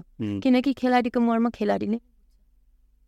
त्यसको लागि तपाईँ देख्नु भएको छ त्यस्तो तपाईँभन्दा बाहेक पनि भनौँ न अरू तपाईँभन्दा सिनियर साथीहरू तपाईँहरूको बिचमा कहिलेकाहीँ त्यस्तो खालको कुराकानी हुन्छ कि अब हामीले पनि आउनुपर्छ कुनै दिन भन्ने खालको कुराकानी हुन्छ? अस्ति न भनौँ न कुरा त भएको थियो दाइ। धेरै कुरा भएको थियो होइन? कुरा चाहिँ हुने रहेछ। हुने रहेछमै सीमित भयो। चेन्ज चाहिँ सबैले चाहने तर आफू अगाडि नबढ्ने। अरू कसैले गरिदियोस्। आओस् होइन? अनि त्यही हो आउन इच्छा लाग्नेहरू पनि होला। सायद होइन? तर कोसिस यदि तपाईँ आउन चाहनुहुन्छ भने त कोसिस तपाईँले नै गर्नु पऱ्यो नि त होइन? अर्कोले आएर तपाईँलाई कसैले त राख्दैन नि त होइन? गर्दैन गर्दैन जस्तो हामीले अघि पारसको सुरुमा उदाहरण दियौँ नि त। पारसलाई कसैले यहाँ ल्याइदिएको त होइन नि त ऊ आफू इच्छा पनि तपाईँसँग हुनु पऱ्यो होइन? र त्यो तपाईँले विश्वास पनि दिलाउन सक्नु पऱ्यो होइन? एकदम ठिक त। अब हामी अन्तिममा छौँ। मैले हुन्छ नि तपाईँलाई यति कुरा चाहिँ भन्न पाए हुन्थ्यो आफ्नो एउटा अर्को कुरा सोध्न बाँकी तपाईँलाई। फ्यान फलोइङ पनि छ सदिनाको होइन? एउटा पहिला तपाईँले सुरु गर्दा त यस्तो खालको सोसियल मिडियाहरू पनि थिएन तपाईँसम्म आइपुग्दैन थियो नि त। अहिले चाहिँ एउटा फ्यान फलोइङ अझ बढेको छ सदिनाको भन्छ। तपाईँलाई आफैले फिल गरेर चाहिँ कस्तो? छ दाइ। छ दाइ मलाई हेरेर अगाडि आउने मलाई हेरेर बासले खेल्नेहरू होइन अहिलेको युथहरू भनौँ न धेरै छ दाइ। त्यति बेला चाहिँ आनन्द लाग्दो होला नि त त्यो फिडब्याकहरू आउँदाखेरि चाहिँ। खुसी लाग्छ दाइ। अस्तिसम्म पनि होइन त्यो मेरो त्यो एउटा स्ट्याटस लेखेपछि दाइ यति धेरै मेसेज फ्लो भएको थियो होइन। त्यो हेर्न पनि मलाई टाइम लाग्यो कि दाइ द्याट मिन्स सदिना श्रेष्ठले बास्केटबलमा केही गरेको छ है भन्ने चाहिँ त्यो चाहिँ छोडेर रहेछ भन्ने चाहिँ एउटा खुसी चाहिँ लाग्यो दाइ किनकि मलाई हेरेर आउने पनि दिदी तपाईँको कारणले हामीले बास्केटबल खेलेको भन्नेहरू पनि छ। अब पुग्यो। मैले चाहिँ लास्टमा म भए तापनि नभए तापनि मेरो बास्केटबलको माया भनेको म सधैँ हुन्छ नि। दिदी तपाईँले छोड्न लागेको हो। प्लिज त्यस्तो नगर्नु न। तपाईँले यस्तो गर्नु भयो तपाईँ हार खानुभयो भने हाम्रो के हुन्छ? भने त्यस्तो पनि रहेछ। त्यो त्यो त्यस्तो त्यस्तो मेसेजहरू आउँदाखेरि झन् मोटिभेट हुन्छ लड्नुपर्छ गर्नुपर्छ भन्नुपर्छ। मेरो लागि नभए पनि अरूको लागि भयो भने गर्छु भन्ने चाहिँ सोच चाहिँ छ दाइ मेरो। अब तपाईँलाई यो मैले हुन्छ नि कुराकानी गर्दा गर्दै कहिले काहीँ यो चाहिँ सोधेको भए अझ मजा हुन्थ्यो भने जस्तो त्यस्तो फिल त भएको छैन नि के अनि दाइ ओभरअल दाइ तपाईँहरूलाई त सबै थाहै छ। ओभरअल बास्केटबलको किनकि पहिल्यैदेखिको अहिलेसम्मको उसमा चाहिँ मलाई चाहिँ त्यस्तो केही पनि त्यस्तो सोधेको भए चाहिँ उयो त छैन दाइ तर मलाई चाहिँ एउटा क्वेसन चाहिँ मलाई अघि पनि मैले भनिसकेँ किन त्यस्तो बोल्नुभयो? एउटा पोस्टमा बस्नु भएको व्यक्ति एउटा अध्यक्ष जस्तो मान्छे उहाँले मलाई किन त्यो बोल्नुभयो होइन? त्यसको जिम्मेवारी को हो? त्यो चाहिँ एउटा चाहिँ मलाई आन्सर चाहिँ मलाई भइदियो भने म यो कारणले हो यो यो कारणले हो भन्यो भने हामीले त फेरि त्यो प्रोग्रामको चाहिँ काउन्टर गर्न यो कार्यक्रम गरे जस्तो पनि देखेला फेरि होइन? त्यो होइन तर मेरो इच्छा दाइ त्यो होइन हामी चाहिँ आउनुपर्छ नि त होइन मैले त त्यो सबै स्ट्याटस लेखिसकेँ हो नि त होइन त्यो लेखे पनि मैले कति भयो टु विक्स भयो दाइ अहिलेसम्म कसैले पनि केही पनि भनेको छैन दाइ कसैले पनि केही भनेको छैन सबजना चुपचाप किन छन् त होइन हामी यस्तो फेरि यो के भने अरूलाई अरूलाई पढ्दाखेरि अरूको बारेमा कमेन्ट गर्नु एउटा पाटो भयो होइन जनरली कमेन्ट गर्ने हुन्छ नि तपाईँको एउटा पोलिटिकल इस्युमा कमेन्ट गर्ने अरू अरूको स्कुलमा अब अहिले फुटबलको विषयमा भने फुटबल खत्तम भयो क्रिकेटको विषयमा भने क्रिकेट खत्तम भयो भने एउटा आम हुन्छ नि धारणा भनौँ न नेगेटिभ कुराहरू त धेरै आइरहेको हुन्छ। तर जब आफ्नो टर्न आउँछ आफूले बोल्नुपर्ने बेला आउँछ नि त्यति बेला चाहिँ अब हाम्रो खै थाहा छैन अब हाम्रो सोसाइटीमै त्यो समस्या छ कि? त्यही त्यही छ छ कि होइन दाइ छ नै दाइ। तर म दाइ होइन मलाई जस्तो अहिले परेछ नि त्यो कसैलाई पनि नपरोस् भन्छु कि। मलाई जस्तो भन्नुभएको छ नि त्यो कसैलाई पनि नपरोस् तर इन केस फ्युचरमा कसैलाई पर्यो भने? पर्यो भने सदिना श्रेष्ठ हुन्छ त्यहाँ स्ट्यान्ड लिनेमा। म चाहिँ चुप लाएर बस्दिनँ दाइ। रङलाई म रङ नै भन्छु। म चाहिँ त्यो म हुन्छु कि सबभन्दा या यदि तपाईँ जस्तो तपाईँलाई राइट लागेको कुरा तर त्यो वास्तवमा रङ हो भने त कसरी कन्भिन्स त गर्नु पऱ्यो नि। तिमी चाहिँ सही ठाउँमा छैनौ है भनेर। कन्भिन्स त हुनु पर्यो। त। किनकि म रङ छैन भनेर सबैले थाहा छ क्या दाइ हो। मैले जे भनेर चाहिँ त्यो ठिक भनेर चाहिँ सबै त्यही भएर त कसैले नि के भन्नु सकेन दाइ फ्याक्ट हो नि त यो भनेको। यसमा दुई मात्रै छैन। मैले त्यहाँ पनि भनेको छु ठिक छ। सदिना श्रेष्ठ गलत छ भने गलत भन्नु न त। होला मैले पनि रङ गरेको के थाहा? मलाई थाहा छैन कि? मलाई भनिदेऊ न त। त्यो पनि छैन। होइन? त्यही भएर सबजना चुपचाप कस्तो मूर्तिहरू रहेछ जस्तो लाग्यो कि। मूर्ति नै हो सबैजना त्यही लागिरहेछ मलाई। तर कसैले कसैले त बोल्नुपर्छ। इज फर देम सेल्फ दाइ अहिलेको उसमा चाहिँ होइन बास्केटबल फ्यामिलीमा every one is for themself अब यो मेरो कुरा हो त्यही भएर म बोल्नु परेको हो दाइ सदिना श्रेष्ठ पोइन्ट आउट भएको भएर तपाईँको लागि नत्र कसले बोल्नेछ त? तपाईँ आफू पनि नबोल्ने भने बोल्नेछ त फेरि। त्यही त। अब सधैँ चाहिँ यसरी चुप लगाएर बसेर तपाईँ फेरि अहिले त तपाईँसँग सोसियल मिडिया थियो तपाईँले सोसियल मिडियामा आफ्नो कुराहरू राख्नु पर्ला होइन? यदि त्यो पनि नहुन्थेन भने तपाईँले कहाँ राख्ने आफ्नो म त दाइहरूकोमा आउँथेँ नि म त आउँथेँ नि के भयो भनेर किन यस्तो हो भनेर। त्यही हो मेरो। होइन यस्तो हो तपाईँ कहिलेकाहीँ तपाईँको मिसअन्डरस्ट्यान्डिङ त जहाँ पनि हुनसक्छ। तर तपाईँहरूले पनि आफ्नो कुरालाई एउटा प्रोपर वेमा ढङ्गमा त राख्नुपर्छ होइन? सबैको रेस्पेक्ट पनि तपाईँले दिनु पऱ्यो संस्था संस्थाको प्रेसिडेन्ट होस् अरू पदाधिकारी जो तपाईँले पनि रेस्पेक्ट दिनु नै पर्छ। तर त्यसको मतलब यो होइन कि तपाईँ खेलाडीले भनेको कुरा चाहिँ सधैँ गलत हुने म्यानेजमेन्टले भनेको कुरा सही सही हुन्छ भन्ने पनि छैन। यो त कोर्डिनेसन पनि त हो नि एकअर्कालाई। सकेसम्म त तपाईँको कुरा बाहिर नआइकन सबै कुरा भित्रै सल्भ हुने अझ बेटर अनि म त्यही त सक भएँ कि दाइ म त। यस्तो आउँदाखेरि त ल के भएको यो? अझ म त कस्तो अहिलेसम्म पनि विश्वास नै लागेन कि? कि त त्यस्तो साह्रो रिसै हुनु पर्यो नि त होइन? पर्सनल अट्याक गर्नलाई त केही न केही त रिस हुनुपर्छ नि त दाइ होइन? कि तपाईँसँग केही मेरो झगडै ठुलै हुनु पर्यो? होइन त भन्नु न। त्यस्तो केही पनि नभइकन यसरी आउँदा त म अहिले पनि म छक्कै परिरहेछु कि दाइ किन आयो भनेर किन यस्तो भयो भनेर। त्यो चाहिँ मलाई थाहा भएन क्या दाइ। अनि सबैले मलाई भन्यो भने दाइ। के भयो?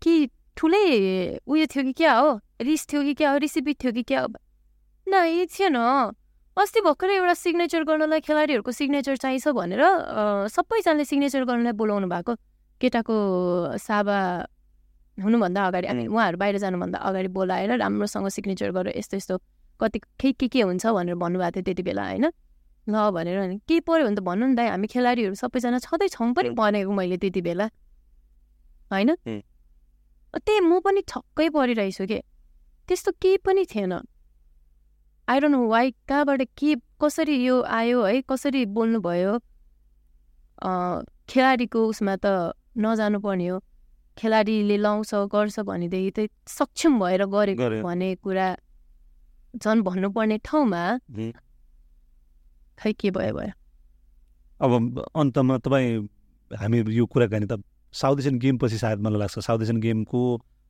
तपाईँहरू ट्रेनिङ पछि होइन तपाईँ मेडल जितिसकेपछि हाम्रो कुराकानी भएको थियो। याद छ तपाईँलाई? हामी सेन्ट जेभियर्समा अनि तपाईँ सुभाषलाई त फोटो त्यति बेला खिचाउनु भएको थियो नि याद छ? याद छ होइन? के सबै ऊ त फोटो खिच्न त्यति नमान्ने नि होइन? अनि त्यो दिन सदिनाले चाहिँ आज चाहिँ म सुभाष फोटो खिच्ने याद छ होइन? मैले त्यो त्यति बेला हो हो हो। याद छ नि? अनि त्यहाँदेखि सुवास नमान्दा नमान्दै पनि सदिनले होइन आज त खिच्ने नै हो। अनि मैले खिचेँ। अनि सुवास के भन्छ पछि के भन्छ नि? खिचे पनि फोटो त हालेको छैन नि मैले बसेर। कस्तो लाग्यो आजको कन्भर्सेसन? आज एकदमै खुसी लाग्यो दाइ। एकदमै किनकि मैले कति धेरै कुराहरू अभोइड गरिरहेको थिएँ होइन? अनि आज चाहिँ आएर खोलेर बोल्नु पनि पायो होइन? एउटा प्लेटफर्म पनि पायो मैले तपाईँले दिनुभयो दाइ। त्यसको लागि आइम भेरी थ्याङ्कफुल होइन? लास्टमा चाहिँ के भन्न चाहन्छु भनेदेखि म सङ्घको अगेन्स्टमा गएको होइन। सङ्घले जे गर्छ राम्रै गर्छ। अझै राम्रो होस् भन्ने चाहिँ चाहना हो दाइ। त्यति मात्र हो। अहिले जे गरिरहेछ अहिले गेम आउनु लागेको छ एकदम खुसी छु। सँगसँगै केटीहरू त्यति त तपाईँहरूले त्यति त इच्छा राख्नु मतलब त्यति त तपाईँहरूले माग राख्नु पनि पाउनुहुन्छ नि होइन? हस् आउनुको धेरै थ्याङ्क यू थ्याङ्क यू। हस्